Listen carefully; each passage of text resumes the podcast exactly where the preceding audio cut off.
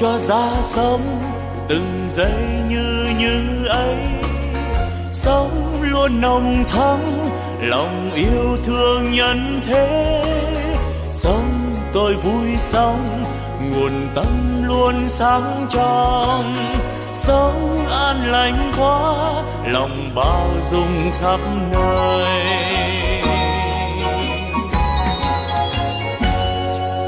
Sống tôi vui sống từng giây yêu thương quá sống tháng sống vì tha nhân nên vui sống. Phút như như ấy làm cho tâm tươi sáng. Cái như như ấy là nguồn tâm sáng soi. La la la la la la la la la la la la la la. La la la la la la la la la la la la nếu hay ra thế đời ta luôn luôn mới sống yêu thương mãi từ nay yêu thương mãi sống an vui thế đời ơi ta vui sống sống như như thế mùa xuân luôn thắm tươi. Xuân mãi thắm tươi. Sống như xuân mãi, mình đang như như thế. Chính như như đó là quê hương ta sống. Sống ta vui sống vì ta mãi mãi như. Sống như như ấy, đời đời mãi tình khôi sống tôi đang sống đời ơi sao vui quá. Sống tôi đang sống vì đời quá tươi vui.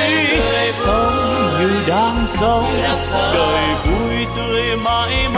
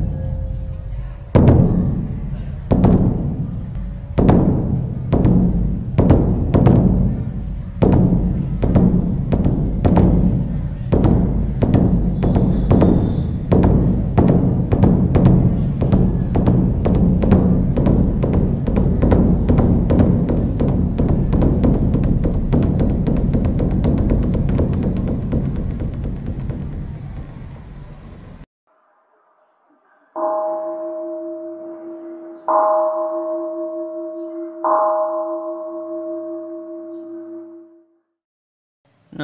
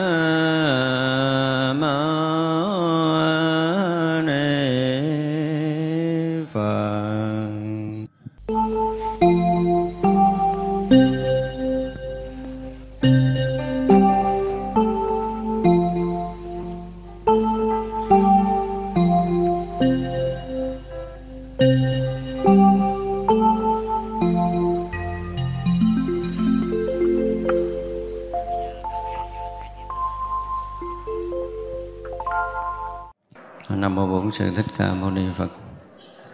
À, thưa hội chúng, chiều nay chúng ta sẽ học tiếp cái uh, chân thiệt hạnh thứ 10.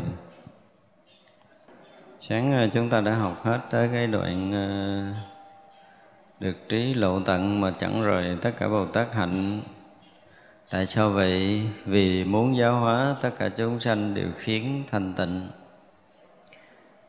Bồ Tát sanh tâm tăng thượng như vậy Nếu tôi chẳng làm cho tất cả chúng sanh Trụ nơi đạo vô thượng giải thoát Mà tôi trước thành vô thượng Bồ Đề Thì trái bốn nguyện của tôi không nên như vậy. Tức là tất cả các vị Bồ Tát mà sau khi đã um, đạt ngộ rồi Được giải thoát, được tự tại rồi á thì các vị luôn nghĩ tới cái việc là phải làm cho chúng sanh đạt được vô thượng giải thoát. Nếu như mà chúng sanh còn lầm mê thì các vị không bao giờ yên ở trong cảnh giới niết bàn, vì nó không phải là trái bổn nguyện đâu mà trái với cái lòng từ. Như sáng mình nói ở đây, nó không, nó vượt qua cái nguyện à nó không phải bổ nguyện, nó không phải là trách nhiệm, không phải là phận sự hết. Và khi mà đã đạt đến cái chỗ tận cùng giác ngộ, đạt được tới chỗ vô lậu rồi á, thì cái tâm từ, tự động nó rộng khắp. Và cái việc làm còn lại chỉ đi cứu giúp chúng sanh, mà nó không phải là bổn phận, không phải trách nhiệm. Mà cũng không phải bổn nguyện nữa, không nguyện cái đây hết nguyện luôn rồi chuyện đó làm một cách rất là tự nhiên, rất là kỳ lạ cái này không có dùng từ bổ nguyện được. Mà trái với đồng từ, thực ra đồng từ là luôn thương yêu và cứu giúp, tức là ban vui và cứu khổ chúng sanh, không có có việc khác để làm nữa. Và không ban vui, cứu khổ chúng sanh thì nó không phù hợp với cái cái tâm từ đó. Cho nên các vị luôn luôn làm việc gì để cho chúng sanh thoát khỏi cái khổ đạt được cái an vui vô thượng niết bàn thì các vị mới ờ, mới cảm giác là mình thực hiện đúng với cái tâm của mình. Vì thế nên tôi phải làm cho tất cả chúng sanh trước đặng vô thượng bồ đề, được vô di niết bàn, rồi sau tôi sẽ thành phật. Tức là tất cả chúng sanh đều đạt đến vô di niết bàn thì người đó mới thành phật được. Ở đây nó cũng có hai nghĩa mà xưa giờ chúng ta hay nói một bậc bồ tát là bậc giác hữu tình. Tức là tự nơi thâm tâm chúng ta mà còn có một cái niệm nhỏ mà không đến cái cảnh giới vô vi niết bàn thì chúng ta ha, chúng ta chưa được giác ngộ. Cái điều này nó được thể hiện rõ trong cái phẩm hiện bảo tháp ở trong ờ, kinh pháp hoa, đúng không? Tức là tháp bảo hiện ra đó rồi nhưng mà phân thân đi làm phật sự, này gọi là phân thân phật đi làm phật sự, chứ không phải là, không phải như mình là tất cả những cái vọng niệm lan man đi chỗ này chỗ kia, mà là tất cả những cái ý niệm của ngài phóng ra đều là sự giác ngộ rồi. Và sự giác ngộ đang hướng về tất cả các pháp ở khắp mười phương, gọi là phân thân đi làm phật sự tức là những ý niệm, lúc đó là ý niệm giác ngộ, hướng vào đâu thì chỗ đó giác ngộ đấy là hướng lên cõi trời là bằng cái tâm niệm giác ngộ xuống địa ngục cũng là bằng cái tâm giác ngộ, và tất cả những cảnh duyên đều là tâm giác ngộ hết. Thì được gọi là phân thân của Phật đi giáo hóa khắp nơi. Như vậy thì à, muốn mở tháp đa bảo thì tất cả những phân thân này phải tụ hội về như vậy là có nghĩa là hướng tâm ra ngoài cũng là sự giác ngộ, đúng không?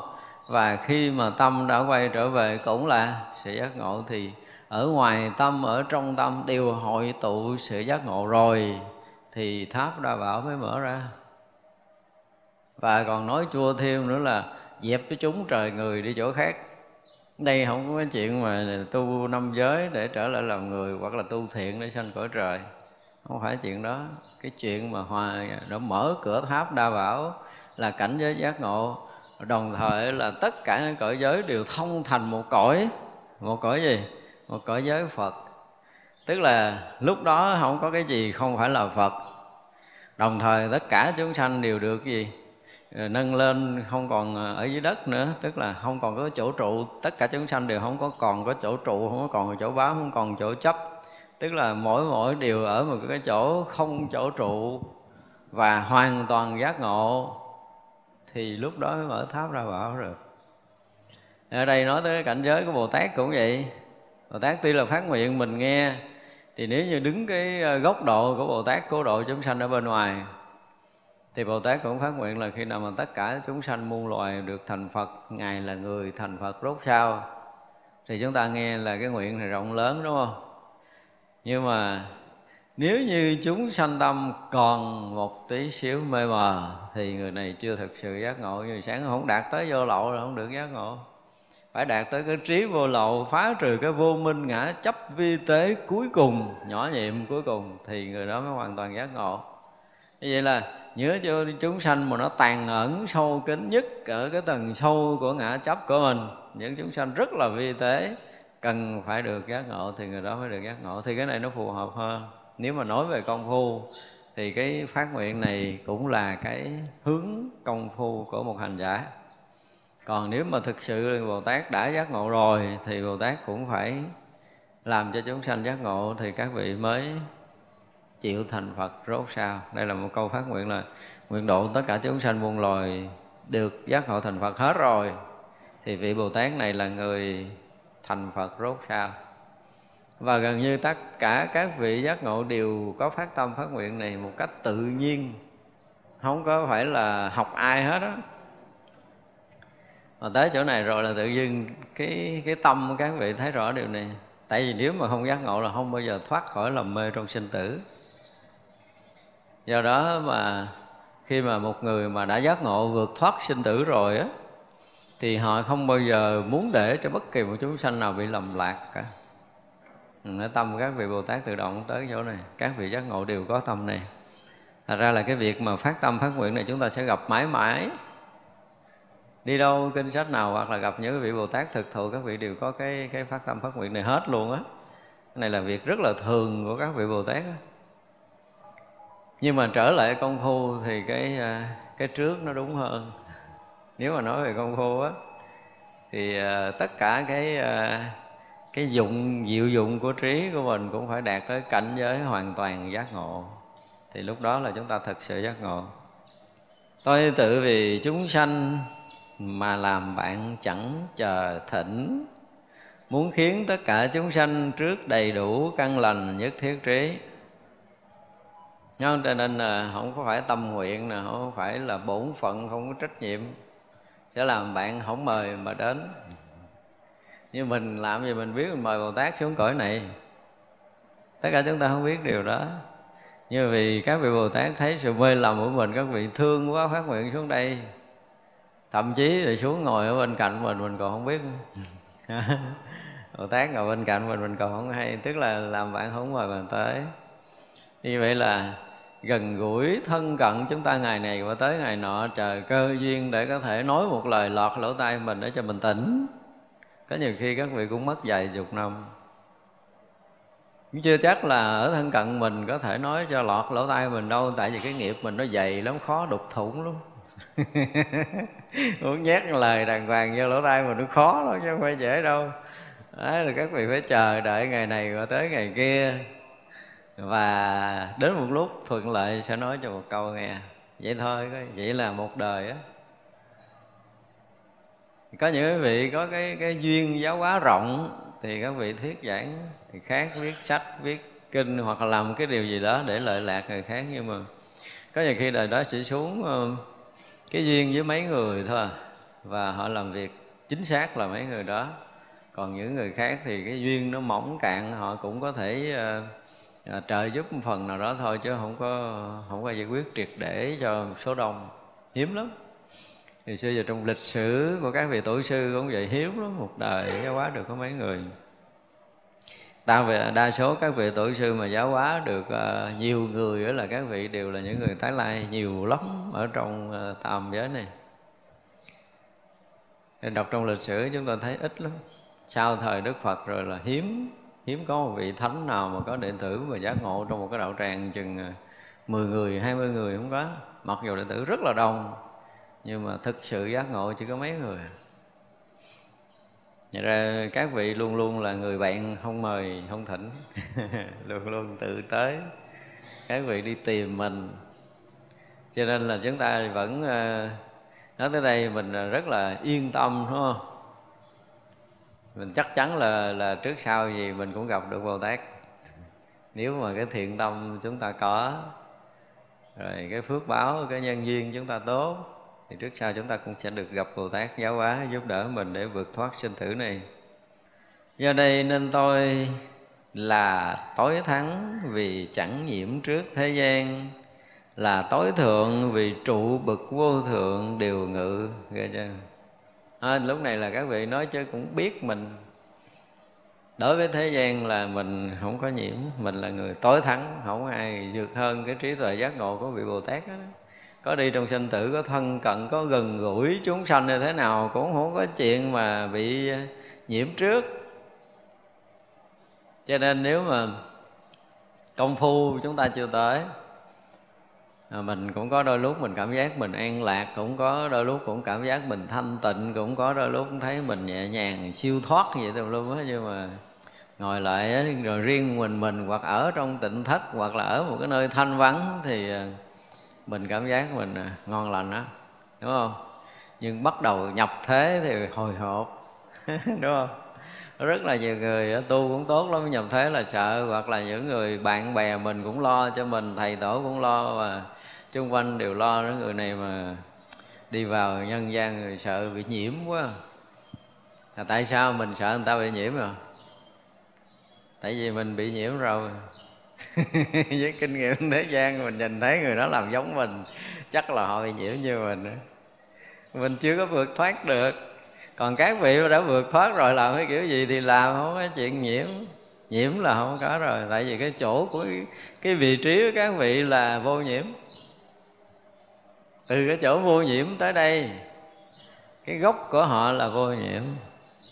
Và là hồi trước mình nói là trong cái thấy nó giống như là nò trong đã là phật ở ngoài đã là phật tức là cảnh như bên ngoài là phật phóng tâm để làm phật sự có nghĩa là cái thấy cái biết phật đã hiện khắp trong tam giới rồi rồi, trong nhân gian rồi. Cho nên dù đi đến nhân gian, nhiều các vị với cái tâm vượt thoát, cái tâm giác ngộ của mình mà soi thấu nhân gian để không lầm. Đến ngõ ngách nào cũng không lầm á. Không có cái chỗ được gọi là lầm lẫn với vị này. Cho nên là không thể nào gọi là nhiễm trước được. Đó là một cái mà rất là hiếm có người có thể thông cảm được cái chỗ này tại vì mình nhìn bằng cái nhìn của mình, để mình soi xét người khác. Cho nên mình bị mình bị dướng mắt, mình cố gắng lắm nhưng mà mình cũng không thoát được. Đúng không? Cái cái, đó bằng cái kinh nghiệm mà cố gắng lắm mà mình không thoát ra. Cái mình nhìn thấy người ta cũng nhiễm giống như cái sự cố gắng của mình nữa mà người ta ra khỏi cái tam giới này mất tiêu rồi. Như hôm trước tôi nói là cả cái tam giới này không đổi được một khoảnh khắc nhỏ nhiệm khi mà người ta đã nhập tánh chúng tôi dùng từ là một khoảnh khắc rất nhỏ nhiệm nó chưa bằng một phần triệu của một giây nữa. Mà tam giới này không thể đổi được. Kinh khủng vậy á.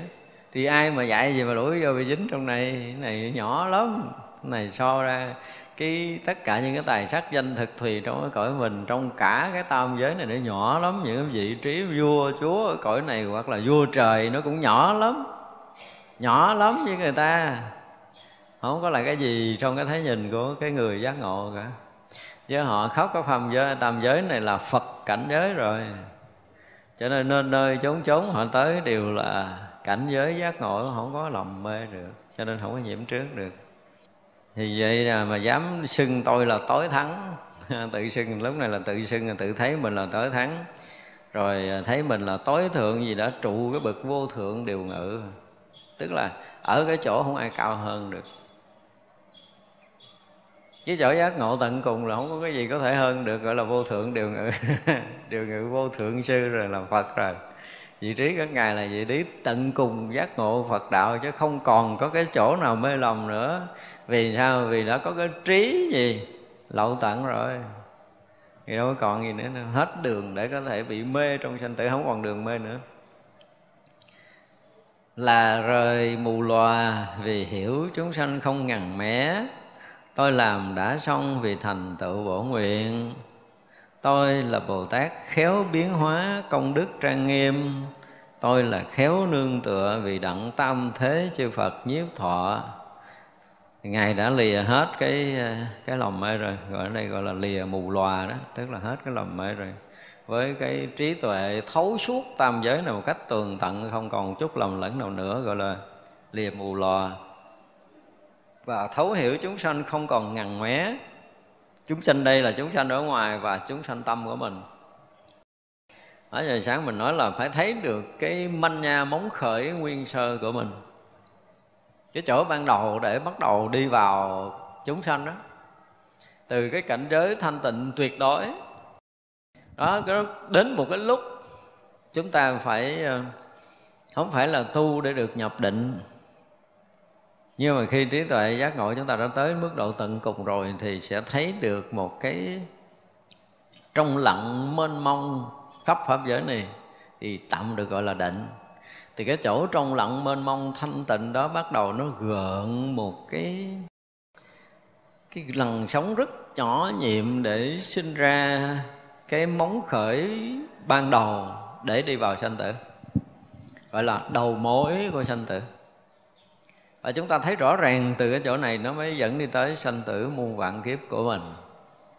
Thấy được như vậy thì coi như là có trí lộ tận. Và từ đó thì sao sanh tử hết còn nói nữa, hết còn bàn nữa. Mà chưa thấy tới đây là vẫn còn phải nói tới chuyện sanh tử nữa. Sanh tử mình vẫn còn lầm. Tại ra ở đây ngày à, gọi là vượt thoát mù lòa vì hiểu chúng sanh không ngần mé tức là thấy tới cái chỗ không còn bờ mé của sinh tử nào của tất cả chúng sanh hết. Thấy tới tận cùng không có chỗ nào không thấy. Thấy như vậy mới gọi là thấy tận cùng chúng sanh. Còn mà mình chưa thấy được cái đó tức là nơi tâm mình vẫn còn có một cái sự khuất lấp nào đó, mình không có soi tỏ nó. Tức là còn những cái vọng nghiệp mà chúng ta chưa thấy đến chỗ tận cùng của nó mà chưa thấy tới đó thì trí tuệ chưa thông.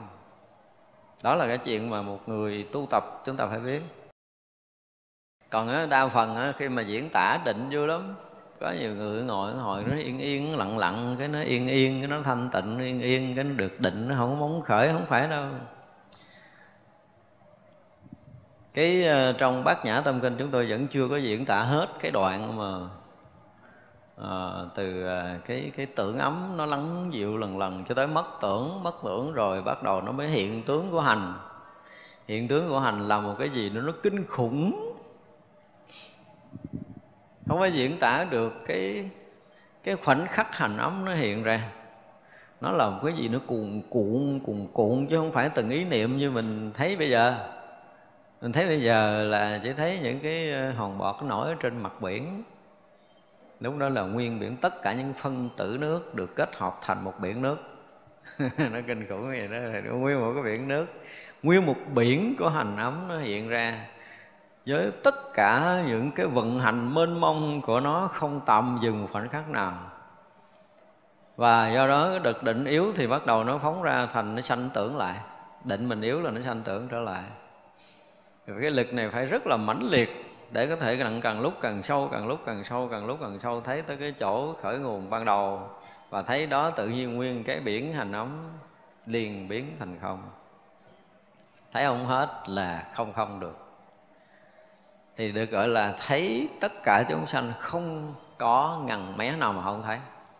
Thấy hiểu chúng sanh, tận cái ngần mé nguyên sơ của nó, thấy tận cùng cái ngõ ngách, nhỏ nhiệm nhất trong cái móng khởi ngã chấp ban đầu. Và thấy được như vậy thì mới được gọi là hiểu chúng sanh. Chứ còn mình không thấy được này, mình không hiểu gì hết về chúng sanh đâu. Chúng sanh tâm mình không thấy hết, và không thấy hết thì sinh tử vẫn còn cho nên tôi đã làm xong việc thành tựu bổ nguyện rồi. Bổ nguyện này nè, giải quyết xong cái cái niệm ban sơ đi vào sinh tử thì mới gọi là xong bổ nguyện của mình. Và như vậy thì ở bên ngoài các vị cũng phải độ tận chúng sanh. Nhưng mà khi đã xong cái bổ nguyện của mình rồi á, có nghĩa là giải quyết tận cùng cái nguyên sơ sinh tử, cái sinh khởi sinh tử ban đầu cái manh nha móng khởi ban đầu đi vào sinh tử là đã giải quyết xong rồi, tận bờ mé rồi. Và lúc đó tôi là bồ tát khéo biến hóa vì công đức trang nghiêm. Tới đây thì đủ sức để có thể làm mọi điều rồi. Và khéo làm chỗ nương tựa vì đặng tâm thế chư Phật nhiếp thọ. Tôi là khéo nương tựa. Thì khéo nương tựa tức là sống được ở trong cái cảnh giới giác ngộ của chư Phật được gọi là được chư Phật nhiếp thọ tức là Phật có nghĩa là cảnh giới giác. À, thì cái việc ở trong cái cảnh giới giác ngộ đó được gọi là được chư Phật nhiếp thọ được gọi là có chỗ nương có chỗ trụ có chỗ về gì đó thôi cái lối nói. Nhưng mà thực sự đó không phải là chỗ nương đâu. Khi thấy rồi tự động nó hòa tan thành cái giác không phải là cái giác là chỗ mình về mình quay về mình nương tựa mình trú ngụ không phải như vậy. Không có cái không, không có cái cái cái cái cảm giác trú ngụ. Không có cái thái độ nó không có cái cái ý tưởng. Tất cả những cái đó đều mất. Tất cả những đó biến mất thì tự động nó tan biến trong cái cái hoàn toàn giác. Và cái giác đó chỉ là cái sự hiện hữu hiện tiền nó không có khác không có làm sao khác được cái sự hiện hữu hiện tiền hiện tiền thuần giác và cái giác đó nó hiện hữu, lúc nào nó cũng hiện hữu vậy chứ nó không có khác được, nó không có hai, không có ba, không có chỗ nương, không phải chỗ nương cho nên mình dùng cái từ nương ở đây khiến người ta cũng bị hiểu lầm.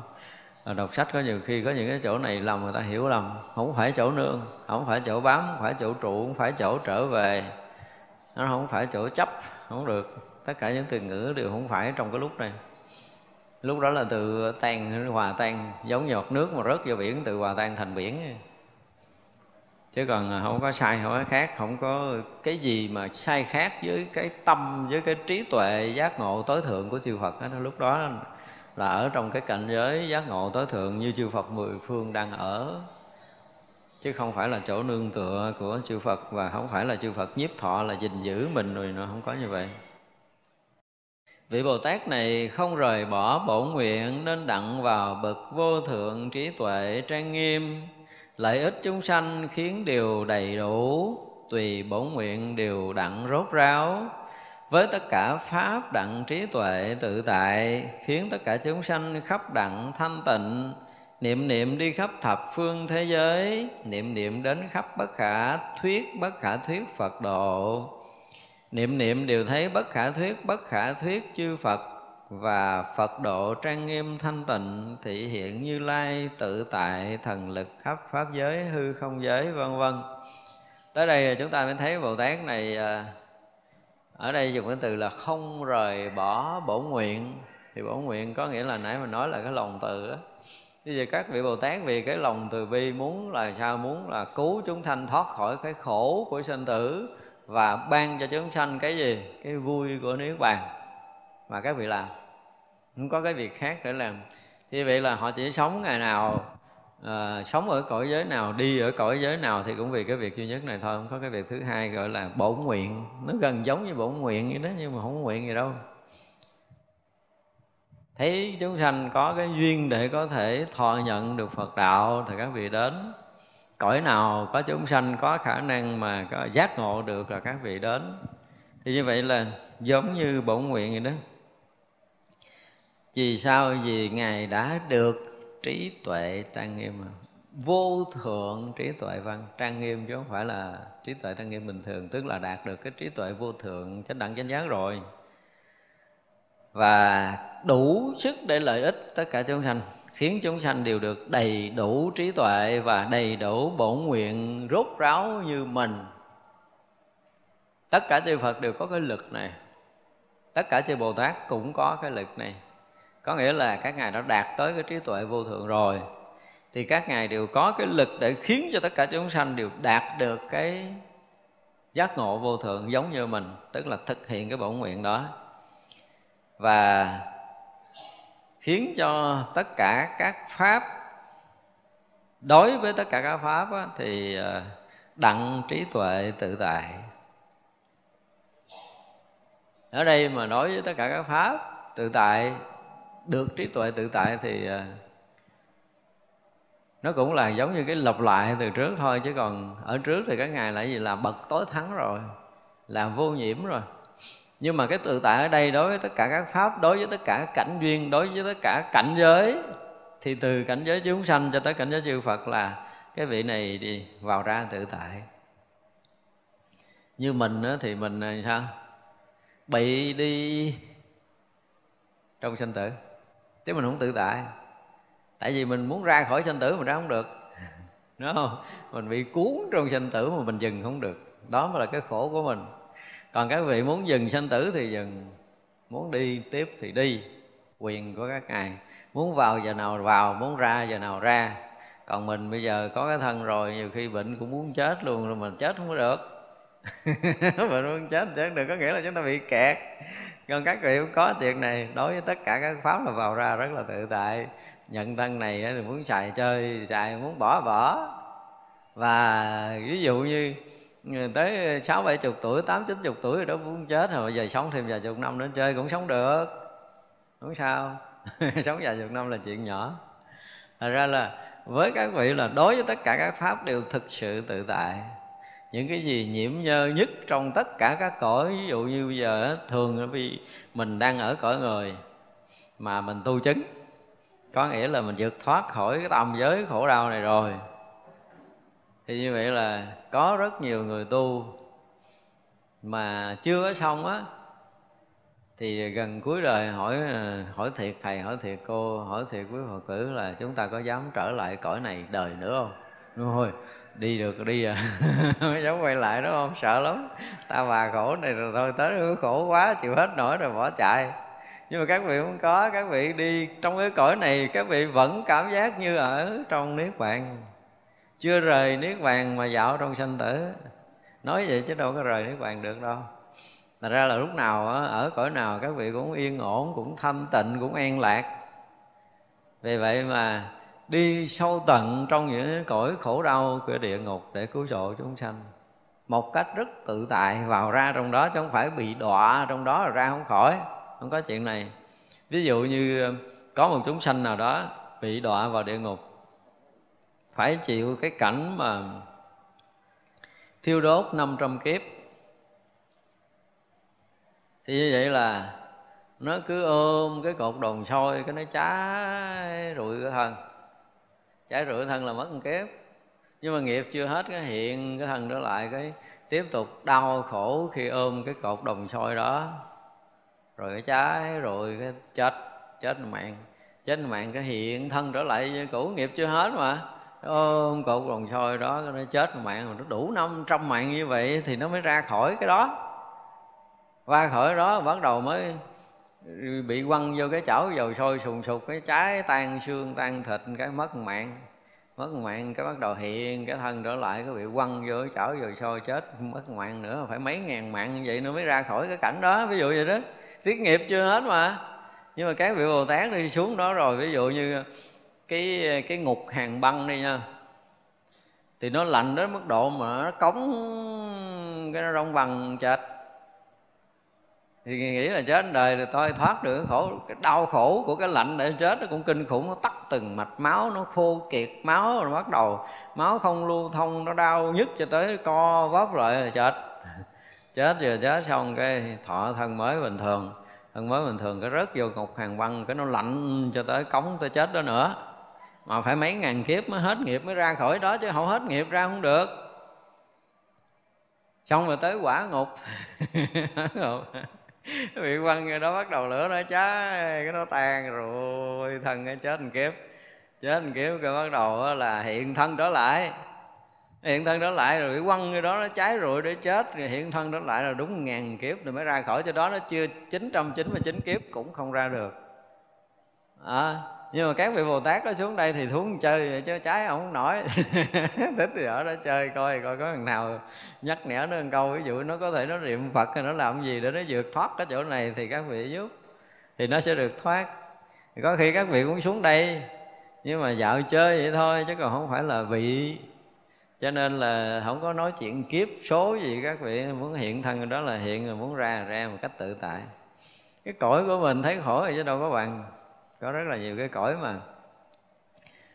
Chúng ta thấy ờ, nhìn những cái cảnh của những người nô lệ, mình có thể tưởng tượng địa ngục trần gian được á. Thấy không trời ơi, nó làm hả là bị làm sao thằng chủ sách roi nó đánh trên người, nó bầm dập hết trơn mà khum đầu làm không dám ngóc lên. Mệt mình chết mình ngóc lên vừa thở cái nó quất một cái gục đầu xuống làm tiếp, cái đầu không có ngước lên được luôn mà ra khỏi chỗ đó là ra không được. Ngày nào cũng ăn đòn nhiều hơn ăn cơm.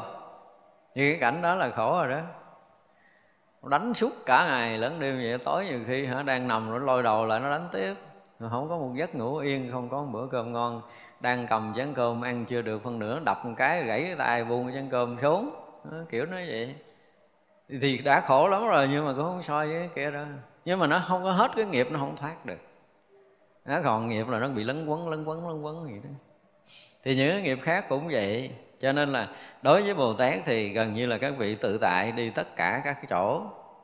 Đối với tất cả các pháp thì có được cái trí tuệ tự tại và có thần lực để lui tới tự tại trong các cõi. Thì các vị bồ tát luôn luôn có được điều này. Cho nên thấy cái việc mà, gọi là, bế tắc của mình. Mình nói với mình nghiệm lại coi mình bế tắc hoàn toàn. Mình không có đủ cái sâu sắc để thấy sự bế tắc của mình cho ngồi nghiệm lại thấy ức chết luôn được á mình bế tắc gần như toàn diện. Mà nói một câu vậy, chúng ta bế tắc toàn diện. Bây giờ tự nhiên mình già, mình đi hết nổi ước gì có cái thân mới đi, đúng không? Thì dục lại cái thân này xuống để mình đổi thân mới mà đâu có dục được đâu. Lê lết cái thân già nó cũ, kỹ của mình, đi thì đi, yếu, chân thì rung, mắt thì mờ là ừ, lực thì bất tòng tâm. Nó ăn thì ăn ngủ không ngon, ngủ thì ngủ cũng không được yên giấc còn đáng lý như vậy thì mình quăng cho rồi, nhưng quăng đâu có được đâu. Bế tắc đúng không? Có nhiều khi mình buồn một cái chuyện gì đó, mà mình buông mình buông cũng không được. Những cái tâm tư đang rối rắm, mình muốn cho nó yên, mình yên cũng không được. Gần như chúng ta bế tắc. Chúng ta thoát cái tâm niệm rối rắm của mình thôi, mình cũng không có cách để mình thoát nữa. Nghiệm lại đi, mình thấy rõ ràng là mình bế tắc. Và khi mà mình thực sự ý thức là mình không có lối thoát thiệt luôn rồi đó nếu mà nghiệm lại là chúng ta không lối thoát. Chưa có ai có một cái lối thoát nào nhất định cả, trừ trường hợp giác ngộ phật đạo. Chứ tôi nó múa mai hả? Tôi nói mấy cái người mà có thần thông, mấy chả cũng bế tắc hả? Nó làm thầy người ta cả ngàn người, cả triệu người chứ tôi biết bế tắc à. Cái đường đâu mà ra. Nó có cách nào nó ra trừ trường hợp chúng ta khai phóng được tâm linh để mình vượt thoát thôi hả? Còn không bế tắc hết cho nên mình thương, các vị bồ tát cũng đều thương tất cả chúng sanh ở trong cái sự bế tắc này. Chúng ta dùng từ là bế tắc. Đừng nói là tôi muốn ờ, có xe hơi, tôi có có xà lầu, tôi có, tôi muốn có tiền, như tôi có tôi có chức, có quyền muốn cái gì được, nấy, nhưng mà cũng bế tắc vậy cái người mà dùng tiền để mua quyền, mua chức, cái người mà làm để cho có được nhà cao cửa rộng, đó là những người bế tắc, muốn chạy thoát mà không biết đường thoát.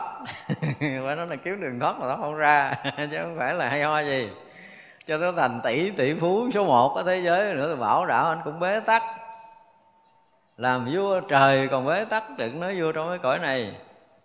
Nếu mà nhìn theo cái góc nhìn của Phật đạo là mấy người này cũng chẳng có chỗ nào được sung sướng, tại đâu có lối thoát đâu hỏi họ đi, anh thấy anh thực sự tự do chưa? Dù là có tiền, có quyền, có tất cả mọi cái, nhưng mà người đó đâu phải là người tự do. Tự do cái là cái chuyện mà muốn bệnh à. Thì mình bệnh muốn hết thì mình hết mà cũng đâu làm được đâu. Bệnh cũng đau. Nhưng mà muốn hết bệnh, hết không nổi.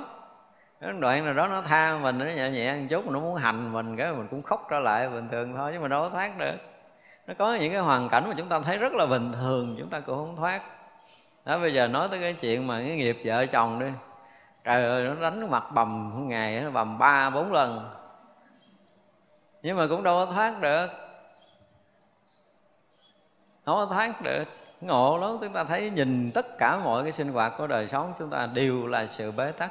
Lanh quanh lẫn quẩn trong cái tiền bạc, rồi cái danh vọng, cái ăn uống, ngủ nghỉ với cái đường đâu mà ra chúng ta không ra khỏi con đường này. Và ai một phen mà nhìn thấy mình thực sự bế tắc rồi thì tự động cái ý thức tu tập nó có. Còn chúng ta mà không có nhìn ra sự bế tắc này á, mình thấy mình thiệt á thì mình cũng sung sướng vậy thì mình cũng có cơm ăn cũng có áo mặc mình muốn đi chơi mình cũng được đi chơi nè. Không ai rầy la mình nè ha đúng không? Muốn tiền muốn đi chỗ nào mình đi muốn làm chuyện gì mình làm không ai ngăn cản mình rồi lại mình thấy mình ngon rồi không ngon. Đừng nghĩ gì là ngon là sai lầm. Con đường đó không phải là lối thoát. Chúng ta vẫn bế tắc. Dù đi chơi tự do đi nữa cũng là sự bế tắc, sự trốn chạy sự thật đang bị cái gì đó chúng ta trốn chạy, chúng ta mượn cảnh duyên thôi chứ không phải chúng ta là người tự do đi chơi. Hỏi mấy người ham đi du lịch đi rồi biết. nó có một cái gì nó không có được vui trong bụng. Nó muốn thay đổi cảnh này để khỏa lấp cái nỗi buồn của mình. Muốn thay đổi cảnh kia để khỏa lấp nỗi buồn của mình, chứ đâu phải đi chơi là tự do đâu. Hiếm lắm hiếm lắm. Và những người mà ham thích đi du ngoạn là những người cũng đã bế tắc tâm linh rất nặng. Phải dùng cái từ là bế tắc, không có lối thoát. Rồi muốn đi chỗ này chỗ kia, thay đổi cảnh chơi, thay đổi gió vậy thôi, chứ còn tâm lấy gì thay đổi rồi mình cũng một đống xà nùi rối loạn ở nơi tâm chứ đâu có thanh thản được. Ra khi nào mà chính mình ngồi lại ở đâu đó, mình cảm giác là mình không có cái gì ràng buộc thực sự thân tâm này, ở hoàn cảnh này. Mình muốn ra khỏi cái cảnh giới trói buộc của thân thì mình ra ra khỏi cảnh giới tối buộc của tâm thì mình ra. Đối với tất cả các pháp hoàn toàn không có chỗ để chúng ta vướng mắt thì lúc đó chúng ta mới được tạm gọi là mình có một chút gì đó tự tại. Còn bây giờ không được nghiệm lại là rõ ràng chúng ta không thoát được. Nhìn lại cái cơ thể mình đi, có những cái chỗ mình không có ưng ý nó chút nào hết đó đúng không? Nội cơ thể mình nói có nhiều chỗ mà đâu ưng ý đâu. Nhưng mà ngon mình quăng nó ra đi. Quăng cũng đâu được, nó bị kẹt rồi. Chứ đừng có nói chuyện khác, cơ thể thôi, cái thân mà nhiều lúc chán đi dễ sợ luôn á. Vậy mà mình bỏ nó cũng không được chúng ta bị trói bị cột thực sự. Nghiệm lại đi chúng ta sẽ thấy. Nhưng mà các vị bồ tát nói với tất cả các pháp là thực sự tự tại và thanh tịnh nữa chứ. Tự tại và thanh tịnh hoàn toàn. Thì một người mà giác ngộ rồi á, thì họ mới được cái quyền này. Người chưa giác ngộ là không được. Cho nên tôi nói là cái người mà có cơ hội mà nhập thất mà chơi với mình một cách tự tại á thì ra xã hội hy vọng là họ tự tại còn mà người nhập thất mà chơi với mình mà không tự tại được thì ra ngoài thôi, cũng vẫn còn rối beng. Tâm không bao giờ yên khi đối diện với duyên cảnh bên ngoài. Ngồi mình đừng có làm gì hết đó quý vị mà có cơ hội ở mình là chúng ta đừng có làm gì hết, mình thử mình, đừng có làm. Đừng có làm coi cái thằng mình nó nói chuyện gì. Vừa lên nó sẽ nói chuyện rất là vui. nó ngứa ngái tay chân thấy điện thoại nó muốn bóc thấy tivi nó muốn bắt nó thấy ờ, nhạc hay nó muốn nghe nó, nó, nó ngứa lắm nó không bao giờ nó chịu ở không mà đừng có nghe đừng có thấy đừng có gì tức là đừng có để ý. À, không có thích nghe âm thanh coi như là không mở nhạc nghe không bắt phim không nói chuyện điện thoại không có gì hết thà lỏng hoàn toàn sống riêng mình. Đó thì vậy là chúng ta cảm giác tự tại nó không có cái gì bức bách, nó không có gì khó chịu. Tay chân nó không có dư thừa, không có móc chỗ này, không có khiều chỗ kia, ha. ngồi ngồi yên, ngồi đâu ngồi yên đó, tâm mình yên, thân mình yên. Thử đi. Coi chúng ta được mấy ngày. Khỏi có ngồi thiền, khỏi có tụng kinh, khỏi cái gì hết, không có đọc sách, không có nghe văn giảng, không có nói chuyện, điện thoại, không có làm bất kỳ cái gì hết. Rồi chúng ta được mấy ngày. Rồi lúc đó mình mới thấy là cái thằng mình khó chơi nhất. Chứ thiên hạ này cũng không có ai khó lắm đâu. Cái thằng mình chơi rất là khó.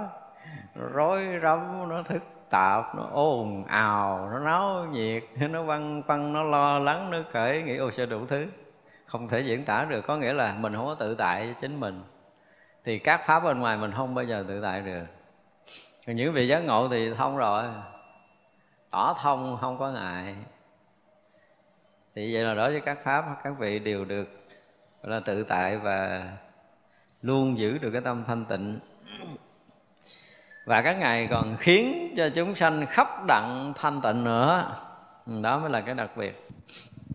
Khi bồ tát đặng tự tại thanh tịnh rồi thì có cái lực để khiến cho tất cả chúng sanh đều được tự tại. Niệm niệm đi khắp thập phương thế giới niệm niệm đến khắp bất khả thuyết, bất khả thiết phật độ. Đây là chuyện kinh khủng. Nếu mà mình đi một niệm mà mình đi khắp thế giới hợp phương thì chuyện đó bình thường. Nhưng mà niệm niệm lại đi khắp bất khả thuyết, bất khả thuyết phật độ. Tức là cảnh giới của chư phật. Thì như vậy là cái niệm mình nó không còn là cái thấy, cái biết, theo cái kiểu từ xưa tới giờ nữa không phải là cái thấy biết so sánh phân biệt nữa. Mà tất cả những cái hiện khởi đều là gì? Hiện khắp cảnh giới giác ngộ. Khắp thành giới Phật độ, tức là đã thành tựu được cái đạo quả, thành tựu được trí tuệ giác ngộ tối thượng. Và niệm niệm ở nơi đó chứ không có rời. Cho nên dù ở cảnh giới nào thì cái giác ngộ cũng đều là sự hiển hiện tròn đầy chứ không bao giờ khuất mất được. Niệm niệm đều thấy bất khả thuyết, bất khả thuyết chư phật. Thấy là phật. Nghe là phật, ngữ là phật. Nếu là phật nói theo cái kiểu của mình vẫn còn lục căn đó nha. Nhưng qua cõi khác nó không có xài lục căn kiểu này đâu. Ở một cõi khác sẽ là một chúng sanh có một cái cái nhận biết cái pháp ở bên ngoài nó khác với cõi của mình. Là cái nhận biết đó cũng là một sự dướng mắt nếu mà chưa có thoát khỏi cái so sánh phân biệt thì vậy là cái thấy vẫn còn, cái nhận biết của họ vẫn còn sự dướng mắt. Nhưng mà ở đây khi bồ tát đã đến chỗ này rồi, niệm niệm đều thấy bất khả thuyết, bất khả thuyết, chư phật trang nghiêm. Tức là tất cả những cái ở đây gọi là dụng của trí chứ không còn là ý niệm của tâm thức nữa. Tức là cái diệu dụng mà thấy thì cái thấy biết của các vị đều là cái thấy biết giác ngộ hoàn toàn. Không có rời cái giác ngộ rồi thị hiện như lai tự tại thần lực khắp pháp giới hư không giới. Tới đây là cái chỗ quá rồi, ha? Tới cái chỗ tận cùng giác ngộ rồi. Cho nên thị hiện cảnh giới của như lai thần lực mà khắp pháp giới hư không giới này. Đến chỗ đó rồi, chúng ta mới thấy được một cái điều à, kỳ diệu của một người nhập tánh. Khắp tất cả cái hư không pháp giới này đều hiển hiện cái hiện thực sáng suốt nhiệm màu của chính họ. Và họ lại có một cái loại năng lực khác thường lắm. Những cái năng lực đó nó còn hơn cả những cái mà chúng ta thấy người ta hiển hiện thần thông. Họ có thể thay đổi cái hoàn cảnh sống của chính bản thân mình, hoặc là họ có thể thay đổi hoàn cảnh sống của cái thế giới chúng sanh. Nếu năng lực lớn thì các vị có khả năng làm được tới những cái chuyện như vậy, cho nên cái năng lực tự tại của như lai là một cái gì đó đủ sức để có thể nhiếp phục và khai mở trí tuệ của tất cả chúng sanh mê lầm. Mà các vị bồ tát này, đến cái mức độ này thì gọi là cái gì? Đã hiện như lai tự tại thần lực à thì là cái sức của các vị đều có thể chuyển hóa tâm thức của tất cả chúng sanh đều được đạt ngộ như mình. Năng lực đó mới gọi là năng lực tự tại của như lai. Bồ Tát hiện vô lượng thân vào khắp thế gian mà không sợ y Ở trong thân mình hiện tất cả cõi, tất cả chúng sanh, tất cả Pháp, tất cả Phật Cái thân nào mà hiện ghê à? Tức là thứ đầu tiên là gì? Hiện vô lượng thân vào khắp thế gian mà không có sợ y chúng ta nghe cái từ không có sở y, nghe quen rồi, đúng không? Cái thân mà hiện vào khắp thế gian mà không có sở y. Bây giờ là cái thân của các vị nó ở đâu? Ở khắp thế gian, tức là khắp hư không giới, pháp giới, khắp tất cả các pháp, khắp tất cả cõi giới mà không có chỗ y tựa. Tới cái chỗ mà chúng ta có một cái lần rớt vào trong cái cảnh giới định đó, chúng ta mới thấy rõ điều này nó hiện rất là rõ tất cả các pháp từ xưa tới giờ. Tôi nói đi nói lại hoài những cái điều này, tức là những cái mà chúng ta đang thấy ở đây á. Thì bây giờ mình cũng thấy rõ ràng lắm. Lớn ra lớn, nhỏ ra nhỏ, màu sắc khác nhau, chúng ta đều thấy rất rõ nha. Nhiều hay là ít, chúng ta cũng thấy rất là rõ điều này. Nhưng mà khi mà chúng ta hiện được trong pháp thân, tức là khi mà chúng ta rời khỏi cái cái khằng của căn á của căn mắt để chúng ta thấy á, thì cái cảnh sắc nó rực sáng không phải là cái thấy của mắt nữa thì nó rõ gấp một tỷ lần như bây giờ chúng ta đang thấy hoa này. Và lạ lắm cái lớn cái nhỏ nó vẫn hiện nhưng mà chúng ta thấy nó có một cái sự đồng điệu nó có sự ngang bằng bình đẳng với nhau kỳ lắm. Chứ không phải là cái bình đẳng là cái không so sánh nó có cái hay gì đấy nó vẫn hiện muôn ngàn cái sai khác mà tuyệt đối bình đẳng. Cái này không có diễn tả được, nó không có diễn tả được cái ngôn ngữ, tại vì mình đã nói với cái hiểu của mình là thấy cái này nó khác với cái kia là nó không bình đẳng, đúng không? Nhưng mà cái kia nó vẫn hiện nguyên tất cả cái sự sai khác, tất cả những sự sai biệt, nhưng mà tuyệt đối bình đẳng. Đó mới là cái thấy vô y vô sở y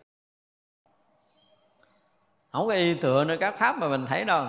Bây giờ là mình thấy cái vật đó, tức là có vật đó mình mới thấy.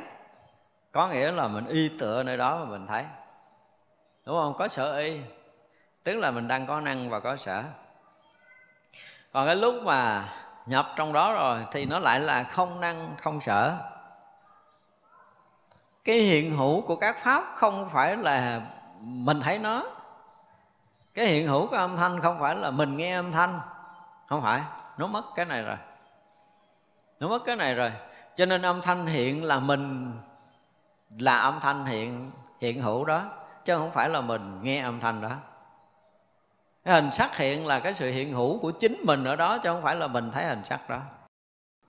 Nhưng mà nó không phải là một cái hình sắc đó đó mới là cái sự kỳ diệu nếu mình là hình sắc đó thì mình là nó nó còn là mình còn, nó mất là mình mất, không phải như vậy. Mình là âm thanh đó, không phải là âm thanh còn là mình còn, âm thanh mất là mình mất, cũng không phải như vậy. Nhưng mà mình lúc đó mình là âm thanh không khác nhau, nhưng mà không y tựa nơi nó. Không có khác, nhưng mà không phải là một. Không khác mà không phải là một. Cái này là mình lý luận theo cái kiểu ngôn ngữ của mình để mà chúng ta có một chút khái niệm thôi, chứ cái chỗ này không thể lý luận như vậy được. Nó kỳ lắm, chỗ này nó không có diễn tả bằng cái ngôn ngữ của người phàm được. Mình là tất cả. Mình có thể hiểu như vậy, hiểu theo kiểu thế gian mình là tất cả mọi thứ đang hiện hữu. Tất cả hiện hữu đều chính là mình. Cho nên tất cả những nỗi đau của chúng sanh thì các vị rất là thông cảm, tại vì biết rất rõ nỗi đau như thế nào, sự bế tắc như thế nào, sự rối rắm như thế nào, sự bất an như thế nào, các vị rõ lắm. Thì vậy là cái thân của các vị là pháp giới này. Cho nên khắp pháp giới này không có cái chỗ nhỏ nhiệm nào mà rời khỏi cái thân. Hay nói con mắt của các ngài cái này cái này có một cái vị ờ, vị thiền sư trả lời hay lắm rồi. Có một người ờ, hỏi ờ, thế nào là đạo? Ông trả lời một câu rất là hay mà tôi không bao giờ quên được cả đời mình. Khắp cái pháp giới này là con mắt của sa môn lấy cái chỗ nào để cho mi ngồi xổm? Câu hỏi, câu trả lời rất là thú vị. Cái chỗ nào cũng mắt người ta thường đó là mình ngồi xổm là phải kiếm chỗ kính để mình ngồi đúng không? Mình ngồi xổm để mình đi ị là mình kiếm chỗ kính rồi bây giờ khắp pháp giới là mắt sa môn lấy chỗ nào cho mình ngồi xổm?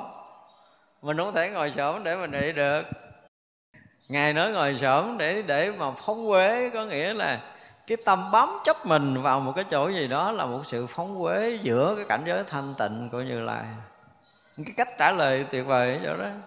Tức là pháp giới này nó vốn thanh tịnh rồi, vốn sáng suốt rồi, là con mắt của sa môn, tức là chỗ nào cũng là sáng, chỗ nào cũng là tỏ, chỗ nào cũng là rõ, chỗ nào cũng là giác, chỗ nào cũng là phật.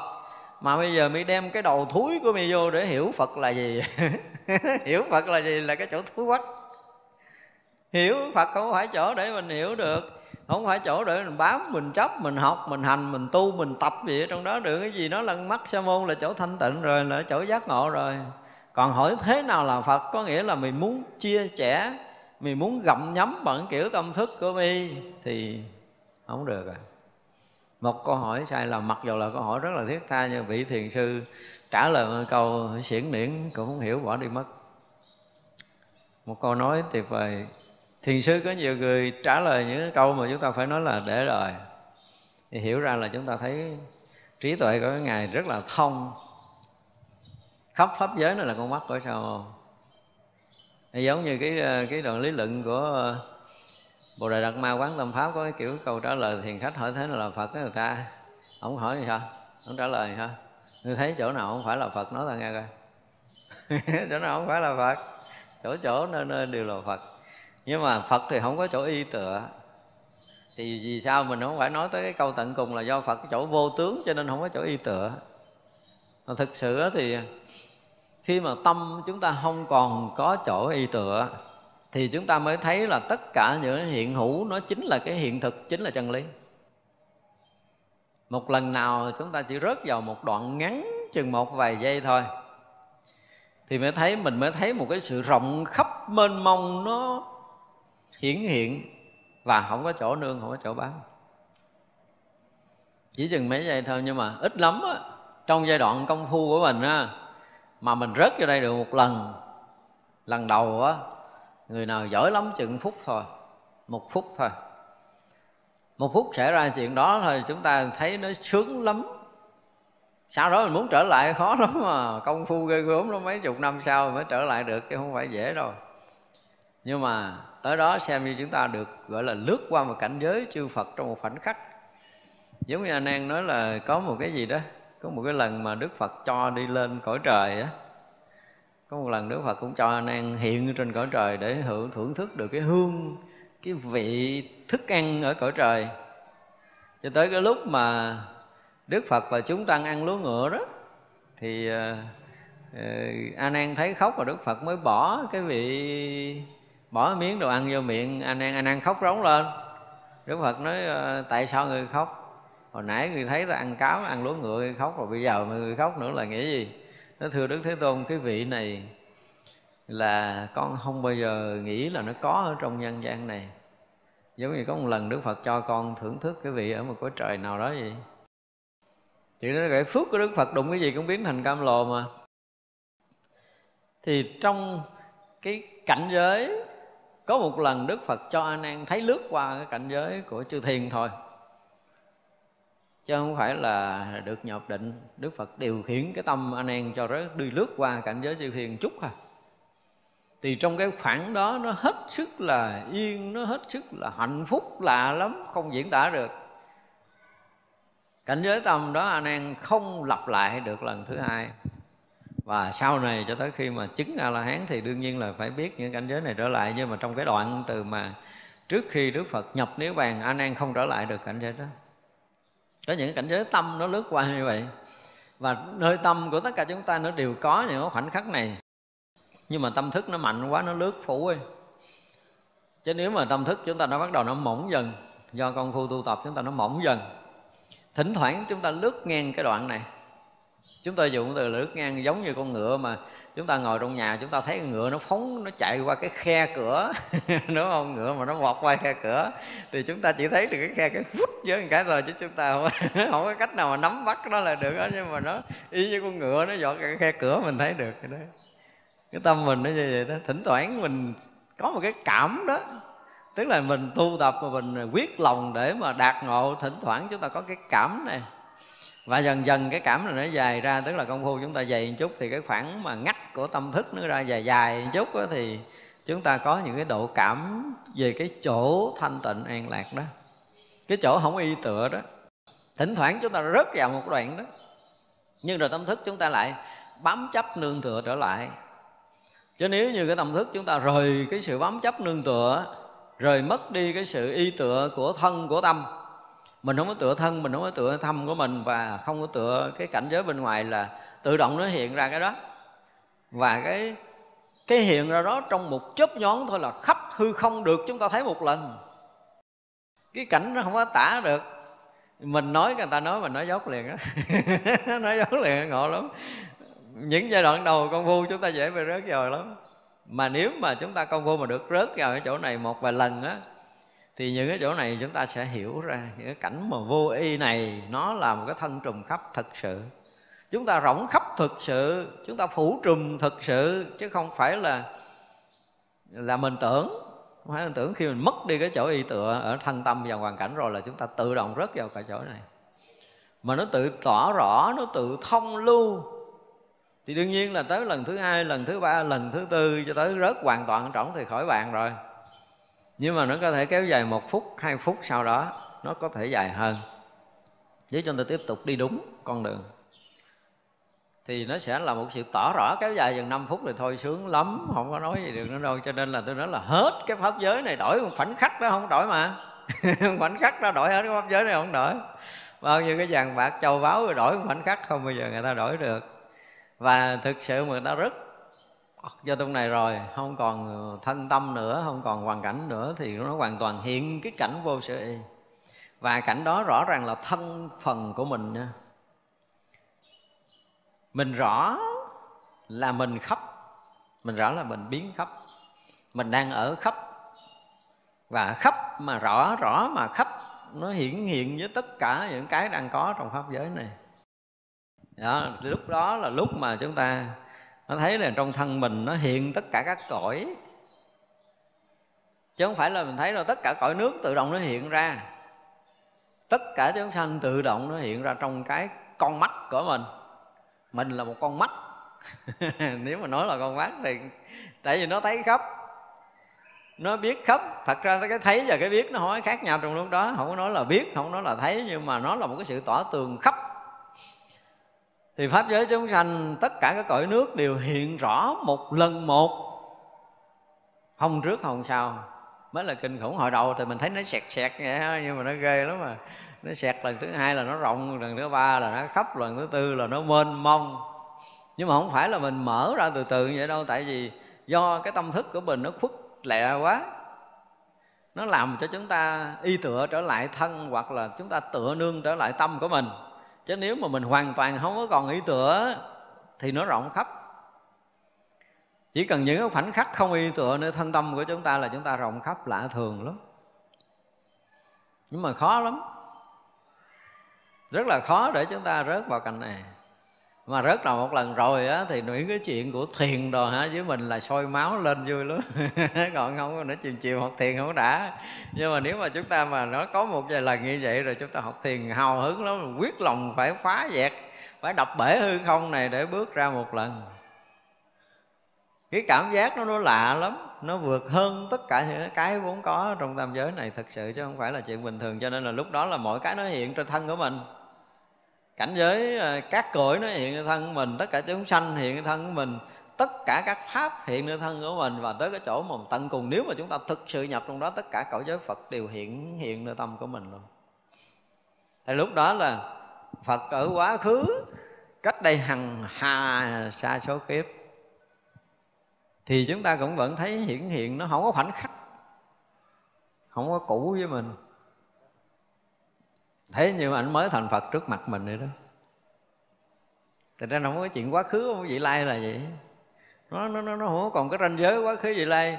Cho nên mọi cái thấy nó không có không có cũ không có mới không có trước không có sau ngộ lắm. Chỗ này nó không có trước không sau. Những cái chuyện mà mà rõ ràng là hàng tỷ tỷ kiếp. Nhưng mà nó hiện như là mình đang thấy cái tay mình để xuống đây vậy đó.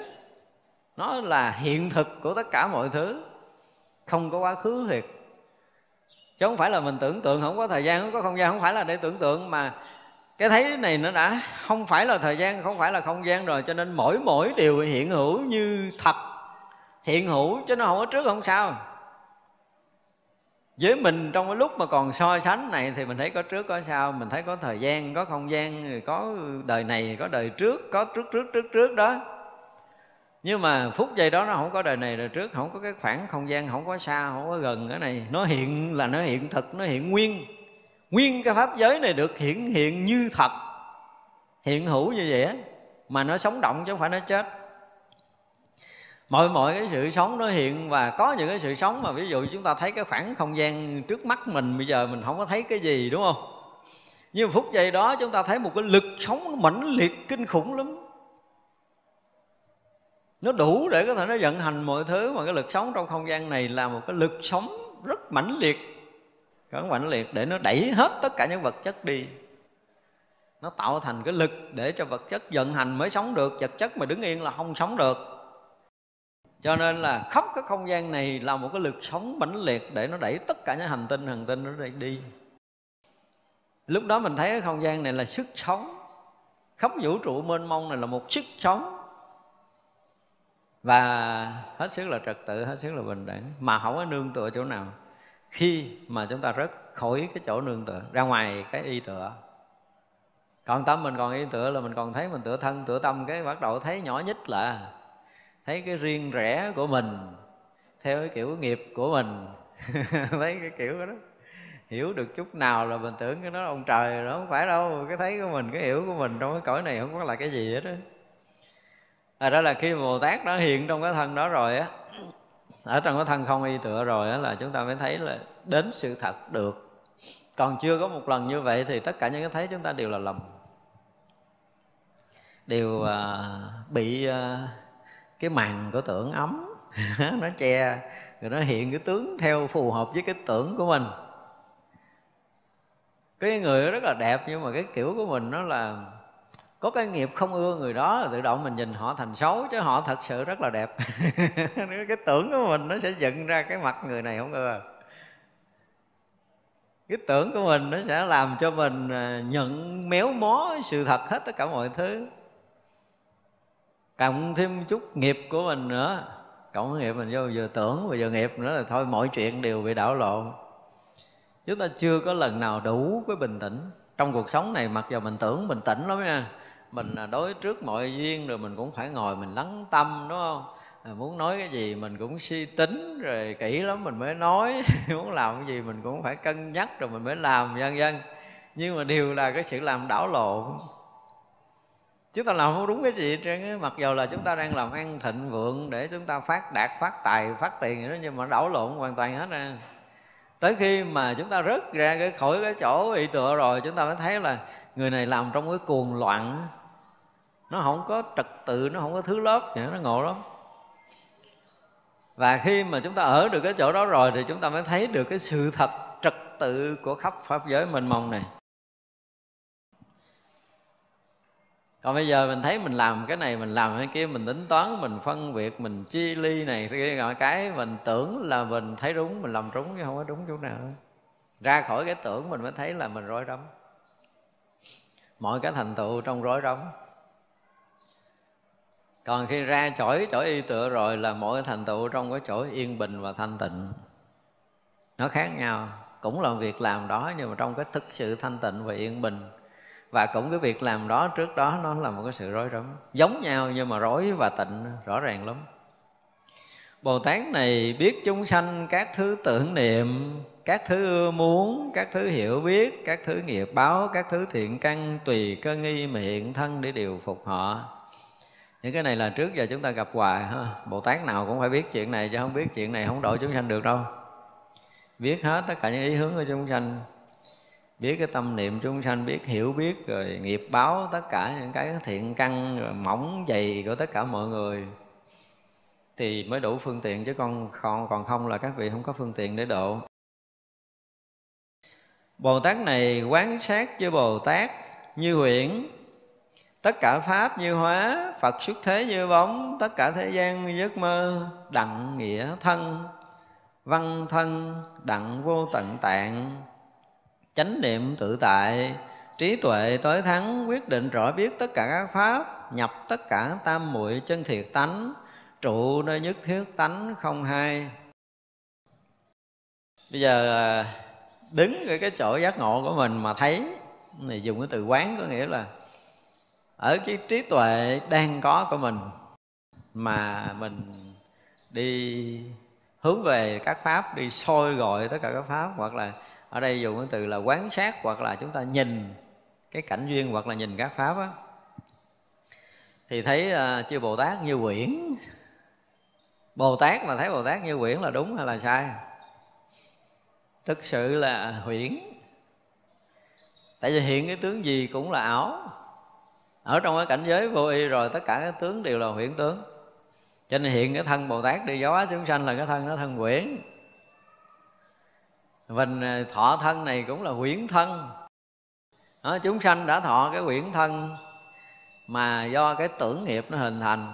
Cái thân này là do cái tưởng và cái nghiệp của mình mà thành cái thân của mình. Mình tự xây dựng lên cái thân của mình. Không ai bắt nó ra cái thân đẹp thân xấu kiểu của mình đâu. Thì vậy là các vị bồ tát đó là do cái nguyện xuống cái cõi đó cho nên mượn cái huyễn thân ở cái cõi đó để làm thân. Ví dụ xuống làm người thì mượn cái quyển thân làm người, nguyện cái quyển thân người để mà làm, cho nên là cái việc bồ tát làm để độ chúng sanh nó là huyễn chứ nó không có thật. Mọi cái việc làm trong cái cõi quyển nó là huyễn tất cả pháp giống như biến hóa. Mọi thứ với cái nhìn của bồ tát bồ tát đều phải thấy thấu tận cái ảo tướng đang hiện hiện là cái sự biến hóa. Giống như mấy nhà ảo thực mà lấy tờ giấy dò dò đưa ra ăn chim bồ câu. Gọi là cái gì? Làm cái gì? Ảo thuật không? hoặc là huyễn thuật. Thế thế gian họ dùng từ cũng trúng vậy chứ. Ảo để ra cái tướng đó. Cái cái cái cái, cái, cái bộ dáng vậy thả thằng câu câu câu giật lên cái dính lương à, ờ, mình thấy rõ ràng là lương bị dính lưỡi câu đàng hoàng rồi nha. Tức là mình đã bị ảo giác. Thì vậy là khi bồ tát giác ngộ rồi thấy tất cả những cái hiện tướng đều là ảo tướng là huyễn tướng cho nên tất cả các pháp đều là một sự biến hóa do gì? Do gì? Biến hóa lấy cái gì biến? Do tâm mình biến hiện mà ra. Gọi là tam giới duy tâm, dạng pháp duy thức. Mọi cái đều do cái tâm mình. Tâm mình nó biến hóa ra mọi thứ, mọi điều. Nếu mà không có tâm thì không có chuyện gì. Và có tất cả cái gì đó thì biết đó là tâm biến hiện rồi đó. Tâm thức chúng ta biến hiện rồi. Cho nên các vị thấy rất là rõ là tất cả các pháp đều như biến hóa phật xuất thế như bóng. Như bóng là không có thật, đúng không? Ví dụ bây giờ chúng ta đi ra ngoài nắng thì nó thấy có bóng hiện cái hiện bóng là do có cái hình nào ở đâu nó mới hiện cái bóng đó ra. Thì cái bóng đó không phải là cái hình. Nhưng mà không có hình thì không bao giờ có bóng. Rời hình thì không có bóng. Nhưng mà bóng đó không phải là cái hình. Mà các vị bồ tát có thấy rõ là chư phật khi hiện thế gian nó giống như bóng, như tiếng vang như bóng, như vang như vang không phải là đây là âm thanh là khác rồi nha. Còn cái vang mà khi chúng ta vô trong hang núi, chúng ta la lên một tiếng, cái nó còn vang cái tiếng thứ hai, thì cái đó gọi là cái vang. Cái thứ hai được sinh ra với cái thứ nhất, thì gọi là cái vang, cái tiếng vang thứ hai á. Thì cái bóng cũng là nó hiện ra do hình của mình. Tất cả thế gian giống như giấc mơ chúng ta có bây giờ chúng ta giật mình, tỉnh giấc, thấy cái cuộc sống mình như giấc mộng không? Mình đã từng à, nằm mộng, mình giật mình nhiều lần lắm, đúng không? Đêm nào tới sáng là chúng ta cũng đã từng trải qua những cơn mộng. Và khi mình thức dậy, mình thấy rõ ràng những cái mình thấy nãy giờ là mộng, đúng không? Có bây giờ mình ngồi để mình nghiệm lại là cả một đời trải qua của mình là mộng không? Mộng giống như giấc mộng mình mới ngủ hồi nãy rồi đó. nó có những cái phút mà chúng ta tỉnh, chúng ta thấy thiệt cái cảnh này nha. Những cái lúc mà mình ngồi riêng một mình á, mà cái này là đòi hỏi chúng ta phải có một chút công phu. Ngồi riêng một mình, chúng ta thả tâm để cho nó rớt hết tất cả mọi thứ rồi, từ cái gì nó diễn ra cứ để cho nó diễn ra một cách rất là bình thường rồi chúng ta cứ cứ ngắm nhìn mọi thứ diễn ra từ bên ngoài cho tới nơi tâm của mình và càng sâu một chút thì chúng ta thấy rõ ràng là một cõi một cõi mộng y như mình nằm ngủ mình thấy. Và lúc nào trần gian này được mình thấy một lần như vậy, thì à, chúng ta đã mất được hơn 50% dính mắt. À mọi chuyện dính mắt mình thấy mình nó nó mất ở đâu lạ lắm, mà không phải công phu. Nếu một phen chúng ta thực sự có một lần thấy được thế gian này là mộng chưa nói tới cái chuyện giác ngộ sâu, nhưng mình thấy được thế gian này là mộng thôi. Mình thấy y như là mình ngủ vừa thức giấc vậy đó. Rõ ràng là chúng ta có một cái tỉnh nó xảy ra nơi tâm của mình. Có một cái sáng hiện ra nơi tâm của mình nó khác như bây giờ. Cái lúc mà chúng ta thấy thế gian này là mộng á, là lúc cái trí chúng ta nó sáng khác thường lắm. Không phải mình nói ngồi buông thõng thả lỏng rồi cái chuyện đó nó hiện ra, không phải như vậy, đó là tưởng. Nhưng mà khi chúng ta thả lỏng chúng ta buông thư cho tới khi cái tâm chúng ta nó hiện ra một cái sáng gì lạ thường để chúng ta mới thấy ngược lại cái thế gian này là mộng thiệt luôn á. Thấy y như là chúng ta thấy mình à, nằm mộng một cách rất rõ ràng. Như vậy là chúng ta có một cái tầng bậc giác ngộ khác thường ở nơi tâm của mình. Có một sự thay đổi liền trong cuộc sống của chúng ta nó không có giống như hồi trước nữa. Qua một uh, chừng tiếng không tới đâu không tới tiếng đồng hồ khoảng chừng năm 10 phút mà mình đủ thấy được cái điều này. Thì cuộc sống mình thay đổi à? Chứ còn bây giờ mình nói mộng quyển gì mình tưởng tượng. Chứ chúng ta không thấy thiệt cái mộng ở thế gian nào đâu. Chúng ta tưởng. Nhưng mà khi cái tưởng nó lặn xuống để chúng ta thấy đến cái sự thật, toàn bộ cái hiện tướng thế gian này là mộng ảo. Thì cuộc đời chúng ta nó nhẹ tưng liền à. Rồi sau đó sự vướng chấp này nọ nó kia, nó bắt đầu nó mới hết được. Chứ không thôi nó khó hết lắm đặng nghĩa thân, văn thân, vô tận tạng. Đối với cái nghĩa lý của cái thân này, đối với cái kiến thức, cái học hiểu, cái văn có nghĩa là cái nghe, cái học hiểu về thân này, chúng ta đạt tới cái cảnh giới vô tận tạng chứ không phải là thấy bình thường nữa. Thấy tới một cái chỗ rất là sâu về thân này. Thì bây giờ thấy kiểu hiểu biết bình thường, ví dụ như mình văn thân này đi, tức là mình học về cái thân này là cái gì? Thân này là tứ đại hòa hợp, đúng không? Nhưng mà học sâu như cái lăng nghiêm thì thân này tứ đại là cái gì? Là như lai tàn tâm trùm khắp pháp giới thanh tịnh bản nhiên nó ứng với cái lượng gì? Tùy nghiệp với chúng sanh vẫn với lượng hay biết. Đó tức là phải thấy đời cái nghĩa vô tận tạng rồi đó nhưng mà lúc đầu thì mình hiểu là cái thân này là quyển là duyên hợp rồi là, là nhân quả là vô thường là cái gì đó. Nhưng mà khi chúng ta có đủ trí tuệ chúng ta sẽ thấy tới cái chỗ sâu màu của cái thân này. Cho nên thấy cái thân tứ đại chúng ta là là như lai tàn tâm trùm khắp pháp giới, tức là chúng ta thấy tới cái chỗ vô tận tạng rồi. Thấy như vậy mới thấy tới cái chỗ sự thật của nó. Thì như vậy là không có huyễn nữa. Tứ đại này không có huyễn nữa. Tức là hiện cái tướng huyễn thôi, chứ thực sự tứ đại thì không phải là huyễn tướng, mà nó là như lai. Và tất cả các huyễn tướng đều hiện từ cái như lai tàn tâm. Cho nên lúc mà lúc mà cái tâm chúng ta nó lìa thoát cái y tựa đó, thì tất cả những cái hiện tướng này nè, đều là phật tướng. Nó không có hai, không có khác nữa. Lúc đó nó không phải tướng mà mình thấy, không phải âm thanh mình nghe nữa, là hiện tướng giác, ngộ lắm. Cái tướng đó là tướng giác nó rực rỡ, hào quang, như cảnh giới chư Phật hiện khắp. Hiện tiền này. Hiện tiền này là hiện cảnh giới chư Phật thực sự một sắc na giác ngộ đó. Nghi nơi sát này giác ngộ là mọi cái nó hiện ra như vậy.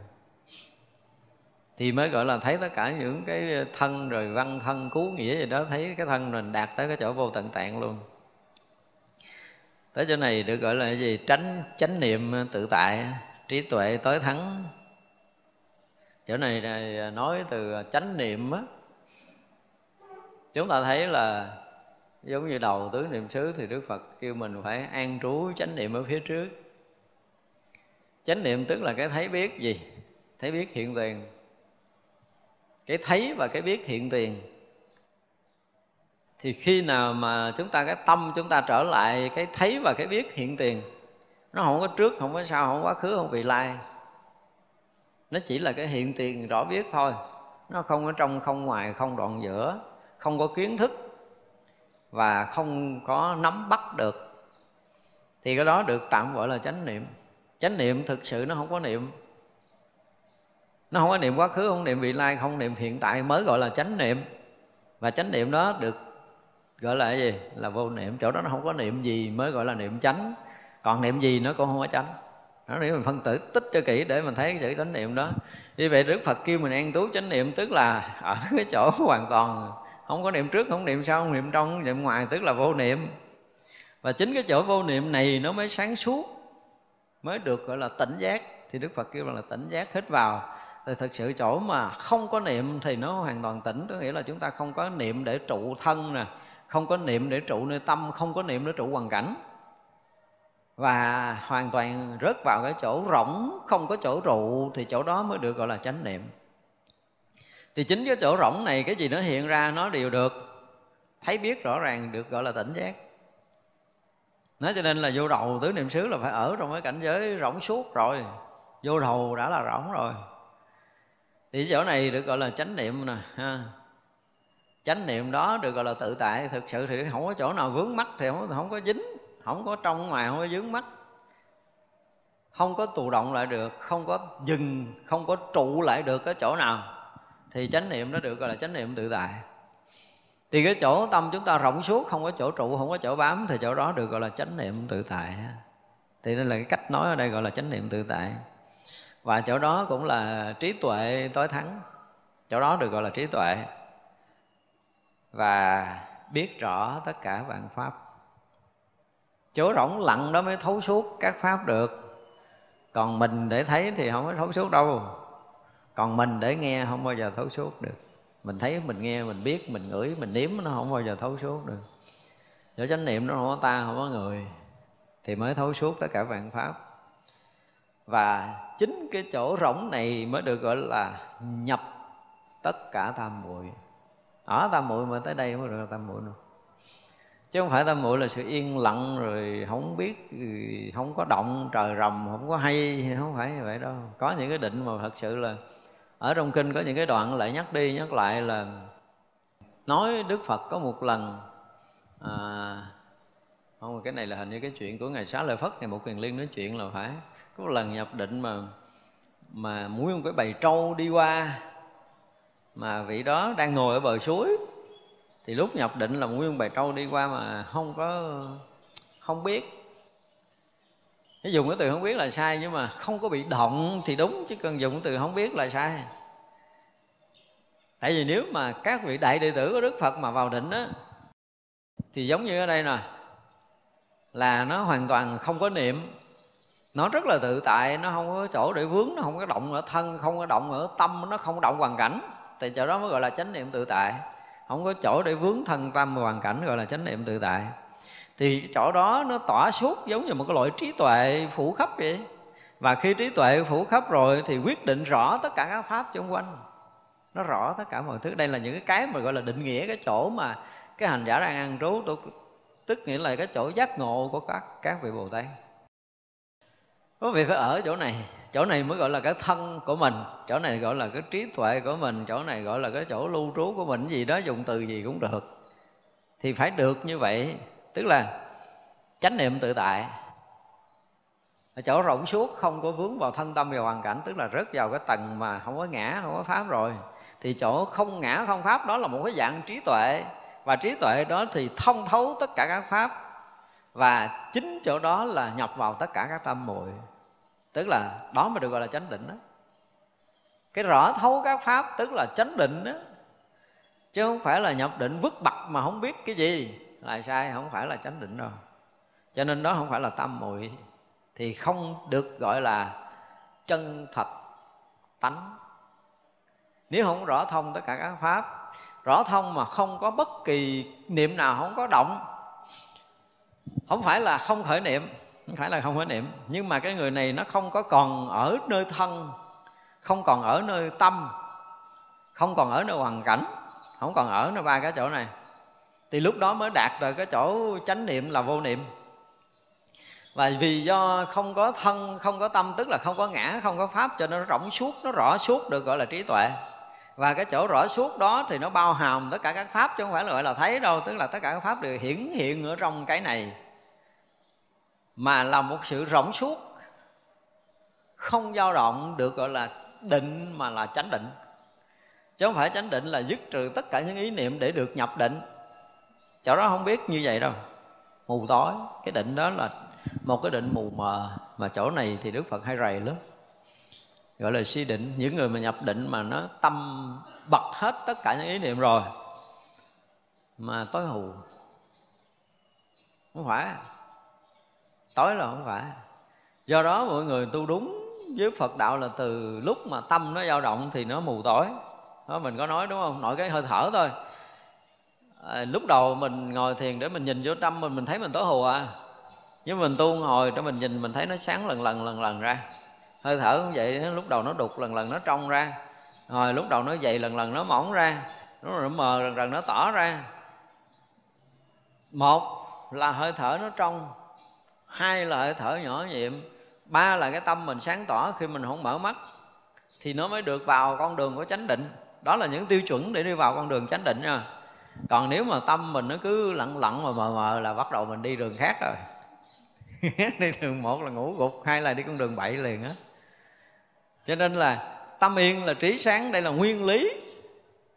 Tâm mình yên chút, trí mình sáng chút. Trí mình sáng có nghĩa là mình thấu suốt trong ngoài mới được gọi là sáng, chứ sáng không có nghĩa là mình mở mắt để mình thấy bên ngoài mà tâm mình không sáng là sai. Cho nên là khi trong chúng ta sáng là ngoài trong điều được chúng ta tỏ rõ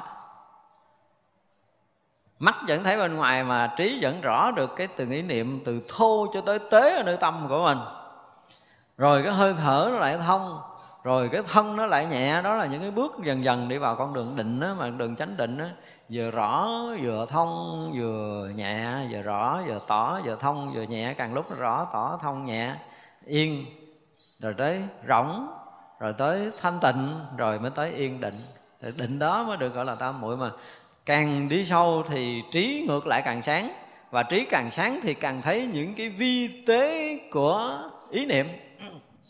Lúc đầu những cái niệm thô mình thấy còn không hết, đúng không? Nhưng mà đi đúng, chúng ta đi đúng đường thì bắt đầu những ý niệm nhỏ nhỏ nhỏ nhỏ cho tới những ý niệm chúng ta thấy rõ ràng là nó động mà nó không có thành niệm. Chúng ta thấy nó gợn mà nó không có thành niệm, nó không thành ý niệm như mình thấy rõ ràng là nơi tâm mà nó có cái gợn sống thấy gần sống rõ lúc đầu mình không thấy nổi này đâu. Chứ giờ là hồi đầu mình có ý niệm mình có thái độ từ khử nhưng mà tới đó nó gần sống cái nó tắt gần sống cái nó tắt. Nó gần lúc này nó khích khích khích khích, khích bắt đầu nó thưa dần dần dần dần cái gần sống nó thưa dần dần. Thì chúng ta sáng dần dần chúng ta mênh mông dần dần chúng ta rỗng lần dần chúng ta nhẹ lần lần sáng rỗng mênh mông nhẹ sáng rỗng mênh mông nhẹ để rồi đến một lúc này chúng ta sáng tỏa hoàn toàn. Và lúc sáng tỏa hoàn toàn đó là lúc uh, chúng ta đã rời thân rời thọ, rời tâm, rời pháp. Chúng ta rời cái này. Chúng ta không vướng vào cái này. Tức là về ngã chấp, hoàn toàn chúng ta đã rời ra.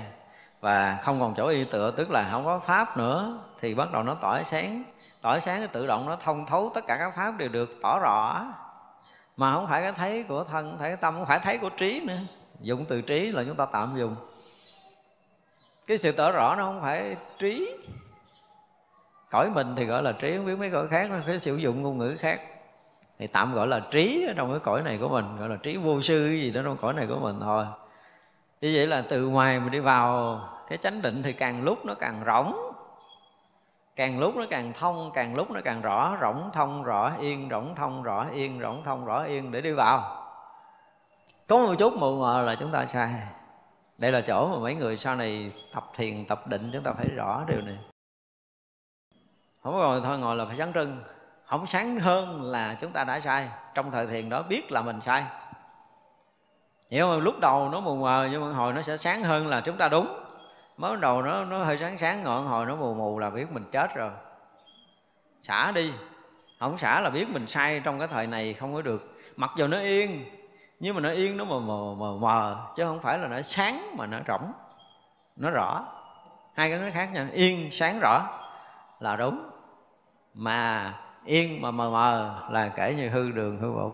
Coi chừng trật bờ lệ. Trật bờ lệ là hư luôn. Ra là dần dần dần dần cho tới mình rời được cái chỗ y tựa của thân tâm và ngoại cảnh. Tức là ngã không, pháp không. Thì một cái sự tỏa sáng, mà sự tỏa sáng đó nó không phải là là để soi rọi tất cả mọi thứ, là lúc đó cái sự tỏa sáng đó, nó tự tỏa sáng rồi mọi duyên nó nó hiển hiện. Tất cả mọi cái nó đều hiển hiện khắp. Mà nó hiển hiện khắp, chỉ là sự hiển hiện đó thôi, chứ nó không có khác. Không phải là mình biết, mình thấy, mình nhận, biết. Không có ghi nhận, không có cái sự hiểu biết ở đây khi xảy ra. Khi xảy ra chuyện đó là không có ghi nhận, không có sự hiểu biết. Mà là nó nó tỏ rõ, nó nó xuyên suốt như vậy, chứ không phải là sự nhận biết của mình cái mà cái mình mình đó cái mình mình mình mình mà thầm thầm thầm thầm để rõ đó, tức là cái ngã chấp của mình đó ví dụ như mình nhìn thấy mình không khởi niệm, mình vẫn còn thầm thầm mình thấy, và mình à, mình động tâm, cái mình thầm thầm mình dừng cái động tâm để mình giữ cái yên lặng rồi đó, thì cái đó là cái thủ của ngã ngầm, cái thủ của ngã ngầm. Nhưng tới lúc đó cái thằng này nó mất đi, thằng này nó mất đi, tự động mình tan biến thành một cái, thành cái rỗng nó không phải thành cái rỗng, mà cái rỗng này nó không có dung chứa cái thằng mình nữa. Phải nói ngược lại, phải nói ngược lại là cái thằng mình nó bị xóa sổ. Thằng mình nó bị xóa sổ đi. Thì cái rỗng đó nó hiện ra, thì tự động tất cả các pháp đều rõ suốt không có ờ, bất kỳ cái thái độ nào còn lại. Không còn cái thái độ nào còn lại hết cái trụ, cái chấp, cái bám, cái xả, cái ly gì gì gì nó mất hết. Những khái niệm, những khẳng định, những phủ định gì đều mất hết. Lúc đó nó mất hết tất cả những cái đó. Và rõ nó càng rõ, yên nó càng yên rỗng nó càng rỗng rỗng rõ yên. Tỏ tường, thông lưu. Thì lúc đó được gọi là vào cảnh giới chánh định. Chánh định lúc này mới được gọi là chánh định thì đó mới là chân thiệt của tự tánh. Còn không là chúng ta dễ bị lầm lắm. Rõ ràng là trong những cái kinh này định nghĩa rất rõ về cảnh giới này rất là hay á. Trụ nơi nhất tánh không hai, đó là bắt đầu giờ trụ vào tự tánh rồi đó. Mà phải trải qua những cảnh giới như vậy, trải qua cảnh giới như vậy. Ông Hoa Nghiêm thỉnh thoảng nó diễn tả được, diễn tả được từ cái chỗ vô y nãy, đúng không? Dần dần dần tới cái chỗ là nhập hoàn toàn trong cái tự tánh như vậy. Và đó là cái cách cái cái cái chỗ, cái cảnh giới của một cái người nhập tánh. Vị bồ tát này cũng phải nhập trong cảnh giới này chứ không có thể nào lìa được đâu. Nếu mà chưa có một lần như vậy trong đời của mình thì biết rằng mình chưa xong. Ai đã một lần mà thấu thoát được chỗ này, hòa nhập được giống như cái chỗ diễn tả này là biết là cái việc chúng ta đã xong rồi. Vì chúng sanh đều chấp trước nơi hai, Nên Bồ Tát này an trụ nơi đại bi tu hành Pháp tịch diệt như vậy. Ok không? Tức là gì à, vì chúng sanh bị vướng vào cái Pháp phân biệt hai bên, Cho nên các vị Bồ Tát này tu như vậy. Các vị tu như vậy để cho, để phá đi cái vướng mắc hai bên chúng sanh, để trở về cái nguồn của tự tánh là là lìa thoát hai bên đó. Đặng phật thập lực, nhập nhân đà la vọng pháp giới, thành tựu như lai vô ngại giải thoát hùng mãnh trong loài người, đại sư tử hống đặng vô ý chuyển pháp luân. Vô ngại thanh tịnh, đặng trí tuệ giải thoát rõ biết tất cả cảnh giới của thế gian. Tuyệt dứt dòng sinh tử, vào biển lớn trí tuệ. Vì tất cả chúng sanh mà hộ trì chánh pháp của tam thế chư Phật, đến tột đáy nguồn thiệt tướng của biển lớn Phật pháp. Chúng ta thấy rõ ràng là nói thì à, rộng độ chúng sanh. Nhưng mà các vị dù là có đi độ chúng sanh các vị cũng phải trụ cảnh giới thiệt tướng không rời. Và có làm cái gì đi nữa thì cũng vì cái mục đích là thành tựu Phật lạc lực của mình chứ không có phải là làm cái việc bên ngoài nữa. Cho nên chúng sanh chấp trước hai bên Bồ Tát an trụ đại bi của mình để tu cái hạnh tịch tịnh đó đó đạt được cảnh giới thập lực của chư Phật. Rồi cái chỗ giác ngộ hoàn toàn của Đức Phật rồi. Rồi thành tựu như lai vô ngại giải thoát. Chỗ đó rõ ràng là cái chỗ thành tựu như lai vô ngại giải thoát. Cái cảnh giới mà mình diễn tả ở trên đó thì đó chính là cái chỗ vô lại, vô ngại như lai giải thoát. Đó là thập lực của chư phật. Đó là nhân, đà, la ni võng mảnh pháp giới, vân vân. Thì nó là có thể sử dụng bất kỳ một cái tên nào để có thể nói được cái chỗ này. Và tới chỗ này rồi thì nói gì cũng được hết muốn nói tên gì đó thì chúng ta được quyền nói. Thì trở thành à, như lai vô ngại giải thoát hùng mãnh trong loài người. Loài người mình không có xứng để nói cái này đâu. Gọi là hùng mãnh trong loài người thì khiêm tốn phải nói là đại dũng mạnh đối với đối với giáo đối với pháp này được gọi là pháp vương của cái pháp giới này chứ không phải của loài người mình. Loài người mình không có đáng để nói trong cái khúc này đâu. Thật sự mình thấy loài người mình không có đáng để nói trong cái đoạn này. Mà là phải nói là pháp giới mười phương trở thành một đại sư tử hống của pháp giới mười phương là pháp vương của pháp giới này. Chứ không phải pháp vương của một dòng phái ở trong cõi này thì cái chuyện đó không có đáng để bàn đâu. Cho nên được gọi là à, như lai vô ngại giải thoát rồi thì không thể nói loài người này được là thầy của trời người, là cha lành của muôn loại rồi, là chủ của tam giới rồi. Thì ông nói cái chuyện loài người là người, chưa có đáng để đưa vô đây. Là đại sư tử hống, rồi đặng vô ý chuyển pháp lưng vô ngại thanh tịnh. Những cái tiếng hống của sư tử là sao? Làm đinh tai điếc ốc tất cả chúng sanh trong rừng xanh đúng không? Sư tử mỗi lần rống lên là các loài thú khác, chim muôn đều phải tung cánh để bay đi, chứ không có dám ở gần. Như vậy là tiếng hống của sư tử đã đè dẹp tất cả những cái tâm tà, những cái tạp niệm của tất cả chúng sanh để chúng sanh được gì? Rồi nghe được cái cái âm thanh duy nhất thanh tịnh thôi. Thì gọi là tiếng rầm của sư tử, tiếng hống sư tử là vậy. Thế thì khi mà chúng ta nghe đúng cái âm thanh của phật đạo giải thoát, thì tất cả những tà tâm tạp niệm chúng ta đều sao? Đều biến mất trí tuệ giác ngộ ở đâu thì phải lặng dứt cái mê lầm ở đó. Tự gọi là tiếng hóng của sư tử là vậy. Cho nên là cái người này xuất hiện ở đâu thì sao sự lầm mê sẽ được dần tan biến được tan biến chứ không phải là dần nữa. Và không còn bất kỳ một sự sợ hãi nào. Khi chuyển pháp luân vô ngại á, thanh tịnh á, tức là người này có đủ cái lực để có thể, nếu mà dùng cái từ là trấn áp nghiệp tập, nếu thấy cái duyên của người đó nó có, cái đạo người đó nó có, cái thiện căn người đó nó có, lớn rồi, đủ để có thể tiếp nhận được cái cái đạo lý rồi, thì người này dùng thêm một chút lực để trấn áp nghiệp tập người kia được. Để người kia có thể phá vẹt được nghiệp tập của mình, nhận ra được chân lý. Cho nên không biết là để đọc một số cái thiền sử mình coi có cái chuyện nào các vị để trấn cái kiểu đó hay không. Điều đa phần là cái sự khai thị. Mà khai thị thì gần như người ta tới lúc người ta chín mùi khai thị mới ngộ. Còn quý vị thiền sư mà phải ép ngày này qua tới ngày kia thì chúng tôi thấy là cái đạo tràng của ngài lai quả nhưng mà tôi chưa đọc, đọc hết cái đó. Phải sẽ có ông la quả này hơi bị ghê gớm nhưng mà cái lực để trấn áp nghiệp tập ổng thì nó lại không có nhiều. Cho nên trong cái pháp hội cũng ờ, phải nói là khắc nghiệt nhất trong tất cả pháp hội từ trước. Mà người ngộ thì ít sau đó tới ngày đại huệ, ngày đại huệ cũng dữ lắm nhưng mà, cũng ít người ngộ. Ngày đại huệ thì ờ, hết sức là độc đáo. Mỗi lần mà mình ờ, nghĩ tới ngày đại huệ thích thương lắm. Ở hầu ngài viên ngộ cũng mấy chục năm á. Tới cũng lớn tuổi rồi, đuối sức rồi, chờ sư phụ dạy, chờ hoài không thấy, đúng không? Bữa đó mới lại quỳ trước sư phụ đó, thưa thầy cái đạo lý của thầy nó giống như cái chảo dầu sôi vậy con giống như con chó đứng trước cái chảo dầu sôi đó, thọc mỏ cho liếm thì phỏng mỏ. Mà bỏ đi thì ổn biết thầy có đạo lý đó, nhưng mà đạo lý thì gốm thiệt. Thọc mỏ cho là thọc không có được.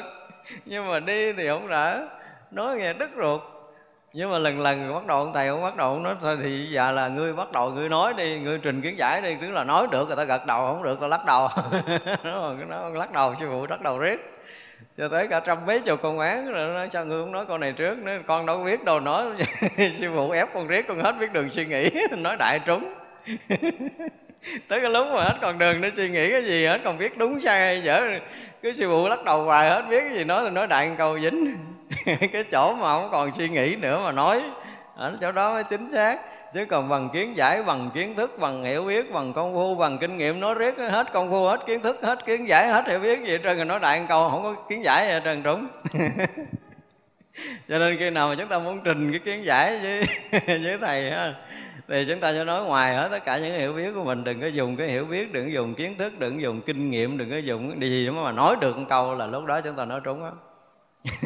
Chứ còn kiến thức là sai. Đó, là ra là các vị đạt được cái không sợ hãi. Ngược lại nó có cái cái lực để có thể thống nhiếp được cái nghiệp tập của hành giả.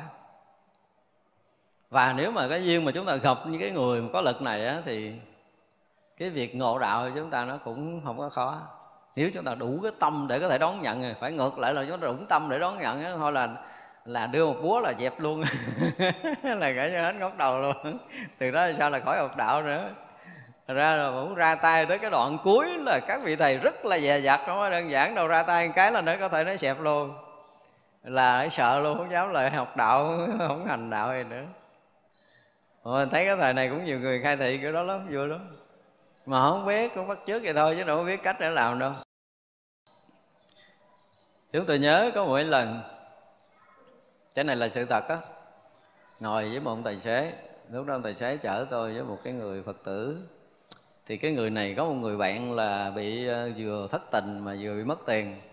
Tự giận tới cắt cái cái mạch máu để tự giận á. Thì ờ, hẹn cho tôi gặp một cái quán, cạnh bệnh cạnh bờ sông cũng đẹp bữa đó tôi phải dùng hết cái lực thử một lần trong đời của mình, mà dùng hết lực mình ép cái bà này thử coi nó ra khỏi cái khổ, tại bản khổ, cái cực khổ là phải có cực lạc thôi. Mình hiểu vậy đó là là nguyên lý. Bả đang khổ tại cùng rồi tôi ép một hồi mà tôi thấy bà vọt ra một cái cái gì tưởng tượng là rung rinh cái nhà đang ở đó luôn á. Và bà thông một cách rất là kỳ lạ. Thì cái bà bạn phật tử mà dắt lại á bà muốn mình cứu là bà này bà cũng rất là giỏi về phật pháp. À, bỏ nhà để lợi để năn nỉ giảng đạo rồi cái người này cũng năm ngày bảy ngày để giữ cho bà này đừng có tự giận á. Thì thuyết kinh giảng đạo rồi nhiều lắm nhưng mà không có thấu vô cái bà này. Xong qua vọt ra được một cái rồi bà nói liền một câu không dính mắt, mình thấy rất rõ ràng ngay tại chỗ đó. Và cái bà kia dỗ dai là, thôi em cũng được thầy hướng dẫn, em đừng buồn. Cái phải nói liền mà, nói, ủa, cái chỗ buồn là cái chỗ nào? Tôi đâu có thấy dính giờ chỉ có chỗ buồn này đâu. Bắt đầu nói chuyện Phật pháp người kia và cái ngồi ở trận trắng nghe luôn, ngay tại chỗ. Tức là nó dọn ra là nó thông. Nó thông nói chuyện Phật pháp ngay tại chỗ đó. Nhưng mà cái lực ép non này nó không có bền để người này không có căn cơ Phật đạo cho từng lại Phật tụng kinh tọa thiền gì hết á. Thì à, tới giờ tôi có điện thoại tôi nói là cô được giống như là ép chuối mà ép vú chứ non. Thì bây giờ cô phải lại Phật cho tôi liên tục 10, 10 ngày cho tới một tháng. Đêm nào trước khi đi ngủ sau khi thức đều phải lại Phật cho tôi. Cỡ nữa bình đẳng mà lấy gì dạy nữa thầy. Tôi nói đương nhiên là cái chỗ đó bình đẳng rồi nhưng mà mình không có đủ cái phước đức để có thể giữ được cái thấy này lâu bền đâu á. Nếu cô không làm theo tôi thì cô sẽ bị mất trong vòng 10 ngày. Cái này là cái người ta ép cho mình, chứ không phải là cái của mình. Muốn cái của mình phải quân tập cái công đức bằng cách lại phật gấp rút. Nếu không làm rõ ràng là sau hai tuần mất. Tự động bích lấp trở lại, khổ trở lại. Nhưng mà trong hai tuần đó là kinh khủng. Ai nói chuyện đạo lý nó nói gần gần có thể thuyết pháp cho nhiều người nghe được. Nó ép đó là ép non và kiểu đó nó sập luôn. Kiểu đó sau này họ học đạo không được nữa, tại vì ở nơi tâm thức họ cũng bắt đầu mang máng có cái sự hiểu biết về cái chuyện tự tại, những cái lý luận về vượt thoát này nọ là họ hiểu à và sau đó họ không có thể theo học ai được. Mặc dầu nó nó nó có một cái dấu ấn nơi tâm thức về cái chuyện này, nhưng mà bị bến lấp trở lại do cái nghiệp riêng của mình không phải dễ, không phải dễ đâu. Chỗ đó chưa phải là cái chỗ tận cùng, nhưng mà mình thấy là ép để mà dọt cái tâm thức ra để họ, cái thân liền hiện cái chỗ không tâm thức, rồi mình mình trấn áp một vài câu nữa để họ ở luôn trong cái cảnh giới đó được một đoạn một đoạn. Nhưng mà rõ ràng thì làm cái này đương nhiên là mất lực mà, nó sẽ mất duyên cái người kia. Làm thì được, nhưng mà cái duyên người đó sẽ mất. Cho nên là khi mà muốn phải dùng cái lực vô quý của mình cái sức tự tại của mình mà để trấn áp nghiệp tập mà ép họ nhập đạo thì cái người đó phải phải coi nhiều cái của người kia là về nhân quả nghiệp báo, thiện căn, phước đức, nhân duyên, cái gì gì của họ nó phải đủ, phải hội đủ cái điều kiện. Và khi mà mình dùng toàn lực thì người ta được yên ở trong cảnh giới Phật pháp luôn. Chứ chúng ta thấy là những cách mà khai thị đồ của các vị từ trước, thời này thì không có rồi, thời này toàn là học để nói lại thì nhiều. Có những cái nhóm mà à, chúng tôi biết là họ cũng nói thiền nói đạo khai thị với ờ, như vú tú thị giải ở trên lâm đồng rồi cũng có một số nhóm không phải. Trời nói chuyện toàn là cái chuyện tổ sư không gây gốm nhưng mà không phải. Nó trượt ở đâu chứ không phải nó trượt bờ lề cũng hơi đỡ. Nó trượt ở đâu mất tiêu rồi chứ không phải trượt bờ lề. Nói chuyện ngông ngao cái kiểu tổ sư gây gốm lắm nhưng mà biết không phải, tới cũng khai thị rồi, cũng hò, cũng hét rồi gây gớm đúng không phải. À, Thật ra cái lực vô ví này nó là một cái lực nha. Tự tại để đủ sức đưa người ta tới cái chỗ đại trí tuệ, Chứ không phải chuyện đơn giản, Nó là một cái lực công phu tu tập. Cái lực sống lâu trong tự tánh, Nó có cái năng lực này Và không phải lâu một đời đâu Mà phải nói là nhiều kiếp mới có được cái lực lớn này. Vì vậy mới đủ tự tại trấn áp cái nghiệp thức của người ta. Đặng trí tuệ giải thoát rõ biết tất cả cảnh giới của thế gian. Cái này dễ hiểu rồi ha. Tuyệt dứt dòng sanh tử vào biển lớn trí tuệ.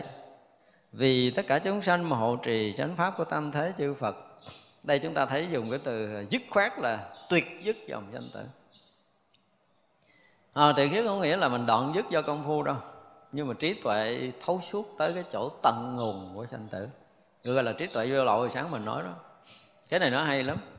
Nhiều mấy người thiền định nó sẽ cãi với mình là tại vì họ đi vào định là họ sẽ trừ khử vọng niệm họ sẽ uh, loại trừ họ dứt bỏ họ trấn áp nghiệp tập của mình họ không cho vọng khởi vân vân. Tức là họ dùng một cái lực để có thể ép cái vọng niệm không được khởi nơi tâm của mình. Và như vậy là họ đạt được cái rỗng đó nhưng mà cái này thì con đường của nhiều cái trường thiền làm.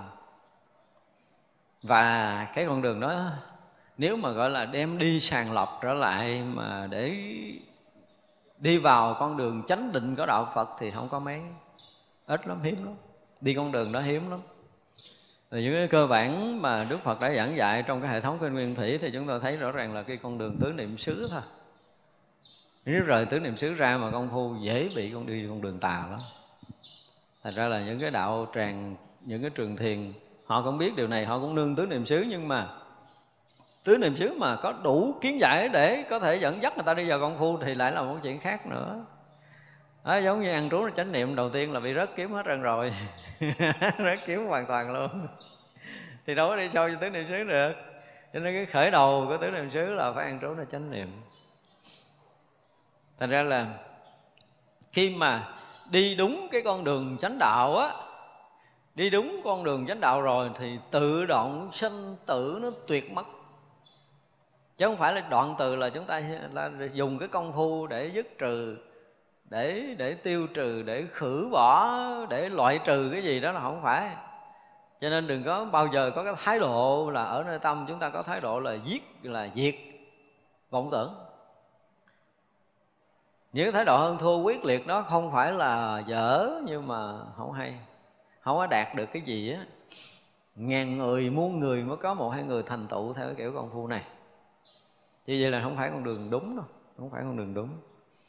Còn cái việc mà triệt diệt cái dòng sanh tử là khi mà đã qua những cái giai đoạn mà nếu như bây giờ mình đi, sau này mà chúng ta có cái giai đoạn mà công phu để thực hành đi vào con đường diệt trừ à, mười kiết sử. Để chứng những cái tầng tu đà hoàng, tu đà hàm a la hàm a la hán á, thì chúng ta thấy những cái tầng bậc đó, chúng ta phá cái gì? Phá bằng cách nào? Để tới cái tầng nào thì nó rõ nó từng bước từng bước từng bước mà. Cái con đường kiết sử này là nó vừa định định thì ít sử dụng hơn là tuệ, định ít sử dụng hơn là tuệ. Nhưng mà công phu công phu để phá được thân kiến thì nó phải mượn cái đoạn đường đầu đoạn đầu là chúng ta phải mượn cái cách thở. Giống như trước giờ mình nói là mình phải thở cơ bản cho nó được. Hơi thở bốn thì, rồi phải thông, phải rỗng, rồi phải thấy hơi thở thì nhờ những cái đường này là mình bắt đầu mới tiếp được để phá thân kiến. Chứ nếu chúng ta không đi vào con đường của hơi thở cũng khó phá thân kiến lắm. Phá thân kiến phải đi qua con đường của hơi thở ban đầu. Và được như vậy thì cái công phu mà phá thân kiến nhẹ nhàng nhưng mà tại vì chưa thấy ai ờ, ai nói chuyện thở đúng hết thành ra không có chỉ bước hai. Chuyện, chuyện thở thôi mà chưa xong đâu có được đâu. Đó là với cái thái độ dứt khoát của một cái người tu là tuyệt dứt sinh tử. Đây là thái độ dứt khoát. Đối với sinh tử này mà mình còn nương tay thì không được đâu. Không có nương tay. Không có nhẹ tay. Thái độ thực sự là dứt khoát có một thái độ mà phải nói là quyết liệt dũng mãnh phi thường chứ không có thể bình thường mà đối diện với cái việc sinh tử này không phá vỡ được đâu. Phải có thái độ dứt khoát đó. Và thực sự tuyệt dứt dòng sinh tử không còn tiếp nối ở nơi tâm thức của mình. Một thái độ cắt đứt cái dòng luân hồi muôn vạn kiếp của mình bằng một cái ngọn dao trí tuệ thật là bẻ ngót. Cắt một cái là đứt lìa luôn chứ không còn có cái kiểu mà à, nhầy nhộng nhầy đứt đứt mà hồi nó lành lại là cái như xong Thành ra cái thái độ mà không dứt phát đối với chuyện sinh tử thì chúng ta cũng khó có thể vượt qua. Thì khi mà tuyệt dứt dòng sinh tử rồi á, thì mới vào được cái biển đại trí tuệ. Cho nên chúng ta thấy cái cách lý luận mười kiết sử hay lắm. Chúng ta nói trong tứ niệm xứ vẫn chưa hết. Chưa hết là vì ờ, không có phải nói thiệt là không có cái đạo tràng chuyên môn. cái đạo tràng phải đủ cái trình độ chuyên môn á thì mình sẽ giảng tứ niệm xứ lại lần hai. Lần hai là nói chuyện công phu của tứ niệm xứ. Hôm trước là mình lý luận tứ niệm xứ thôi. Cái đó là lý luận thôi, là kiến giải thôi. Còn bắt đầu thực sự có người chuyên môn, chúng ta sẽ nói về công phu của thiền tứ niệm xứ. Đó. Lúc đó là công phu là bước một. Là không có nói tới cái chuyện giảng nguyên buổi gì đâu, không có chuyện đó là nói công phu là sáng nói đúng cái chuyện đó và làm đúng cái chuyện đó buổi đó cái đã làm cho được một buổi như vậy là buổi thứ hai sẽ là bước hai. Buổi xí la sẽ là bước ba. Chứ không có nói hết buổi như vậy đâu. Nói chuyện công phu nó hết buổi, tức là tất cả hành giả thực hiện cái thiền tứ niệm xứ phải đạt được bước một, đạt được bước hai, đạt được bước ba một cách rất rõ ràng nơi tâm của mình. Phải đủ sức khỏe, rồi à, đủ tâm quyết nó còn phải đủ đủ nhiều cái mới được. Không có chuyện mù mờ nó phải rất rõ ràng, rất là minh bạch với mình về cái chuyện sinh tử. Sức khỏe mình cũng phải thực sự là cường tráng, trí tuệ mình phải rất là quyết liệt để có thể phá vỡ sinh tử chính mình trong đời này mới được. Phải đủ tất cả những cái yếu tố này. Thì mới tham dự cái lớp gọi là chuyên tứ niệm xứ, gọi là công phu tứ niệm xứ. Chứ không người mình bây giờ chưa. Bây giờ giống như đi vòng vòng ờ, vòng vòng hành lang. Chưa có vô chánh điện nổi. Thiền của mình là thiền hành lang. Chưa có đi thẳng vô được. Thì chưa có người có đủ cái khả năng này.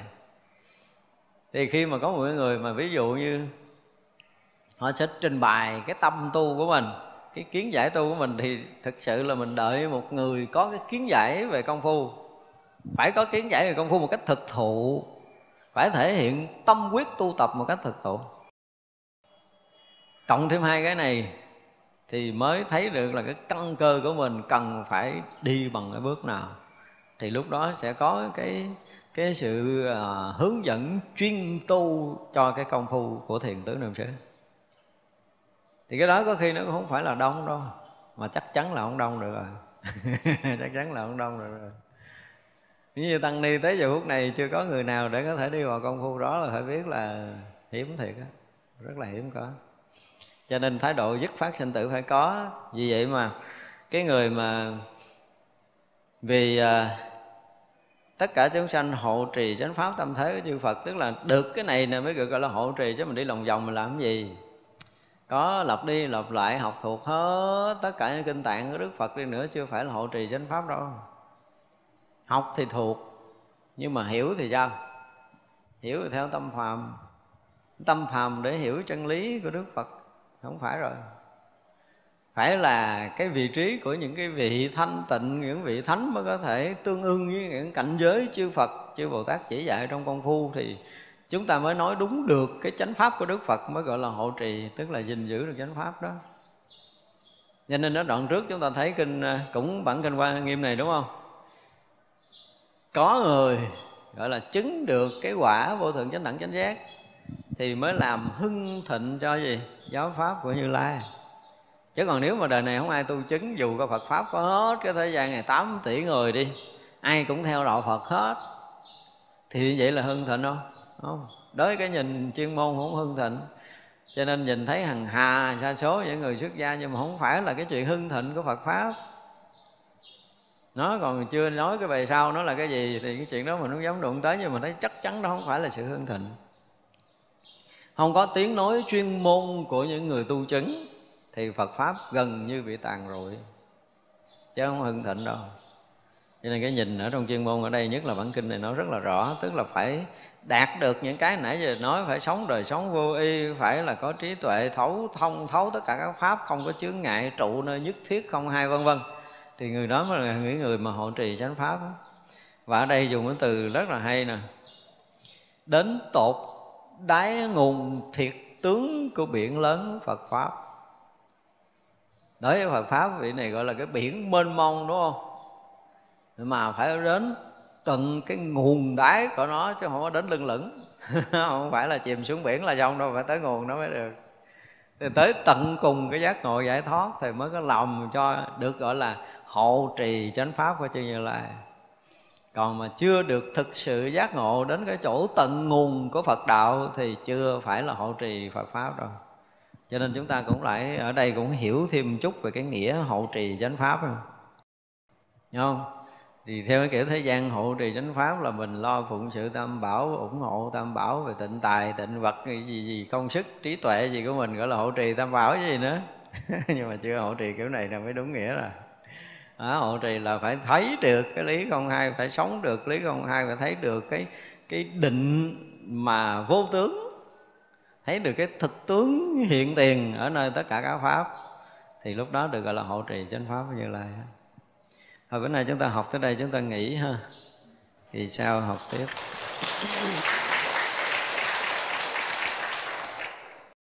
Chúng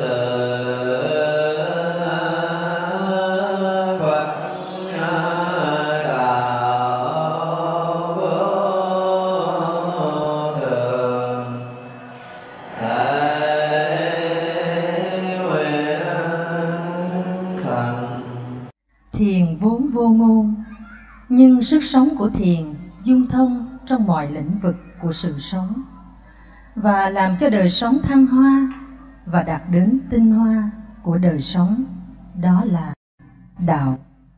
Đồng thời thể hiện những tinh túy của đời sống, vượt thoát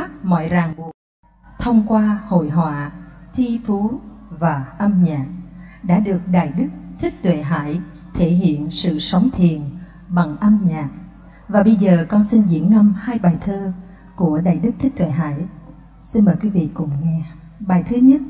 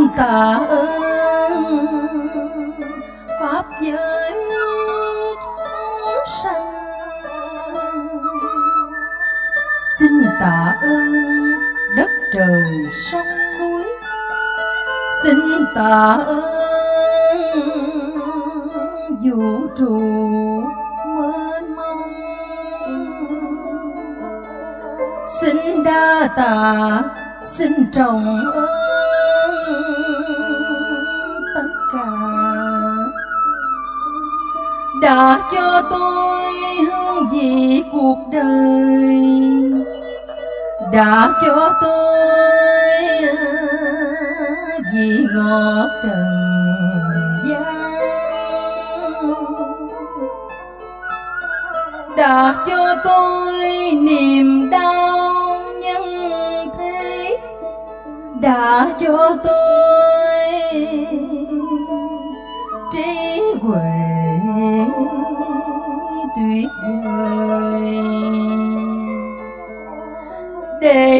giờ đạo đời tỏ ràng anh đạo vàng tỏa khắp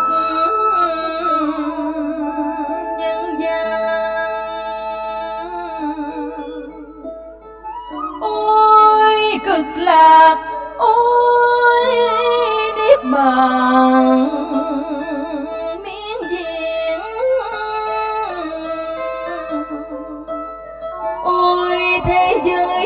Ngàn hoa rộ nở. Âm nhạc reo vui khắp chốn nhân thiên. Nếu ai biết ta bà vui đến thế đào diệu màu. Tỏa rạng nghìn thu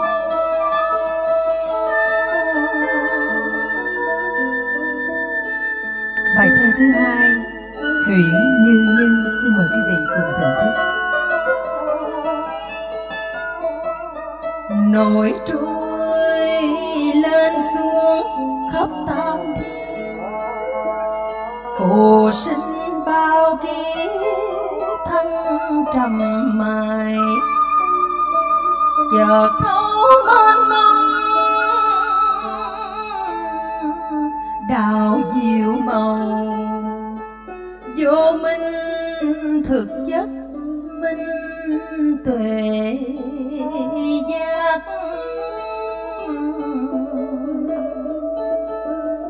Có không không có hư bày hiện, phải trái thị phi bóng mây bay.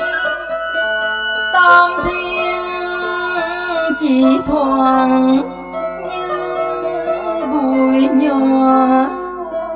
Thế giới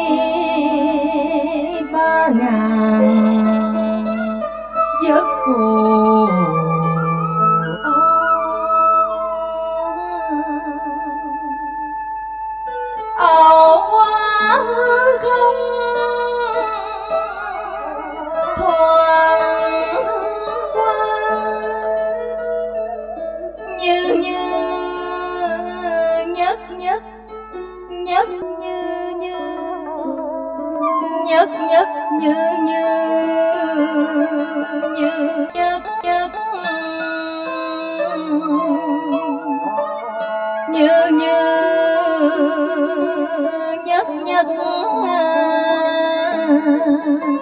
Ta bà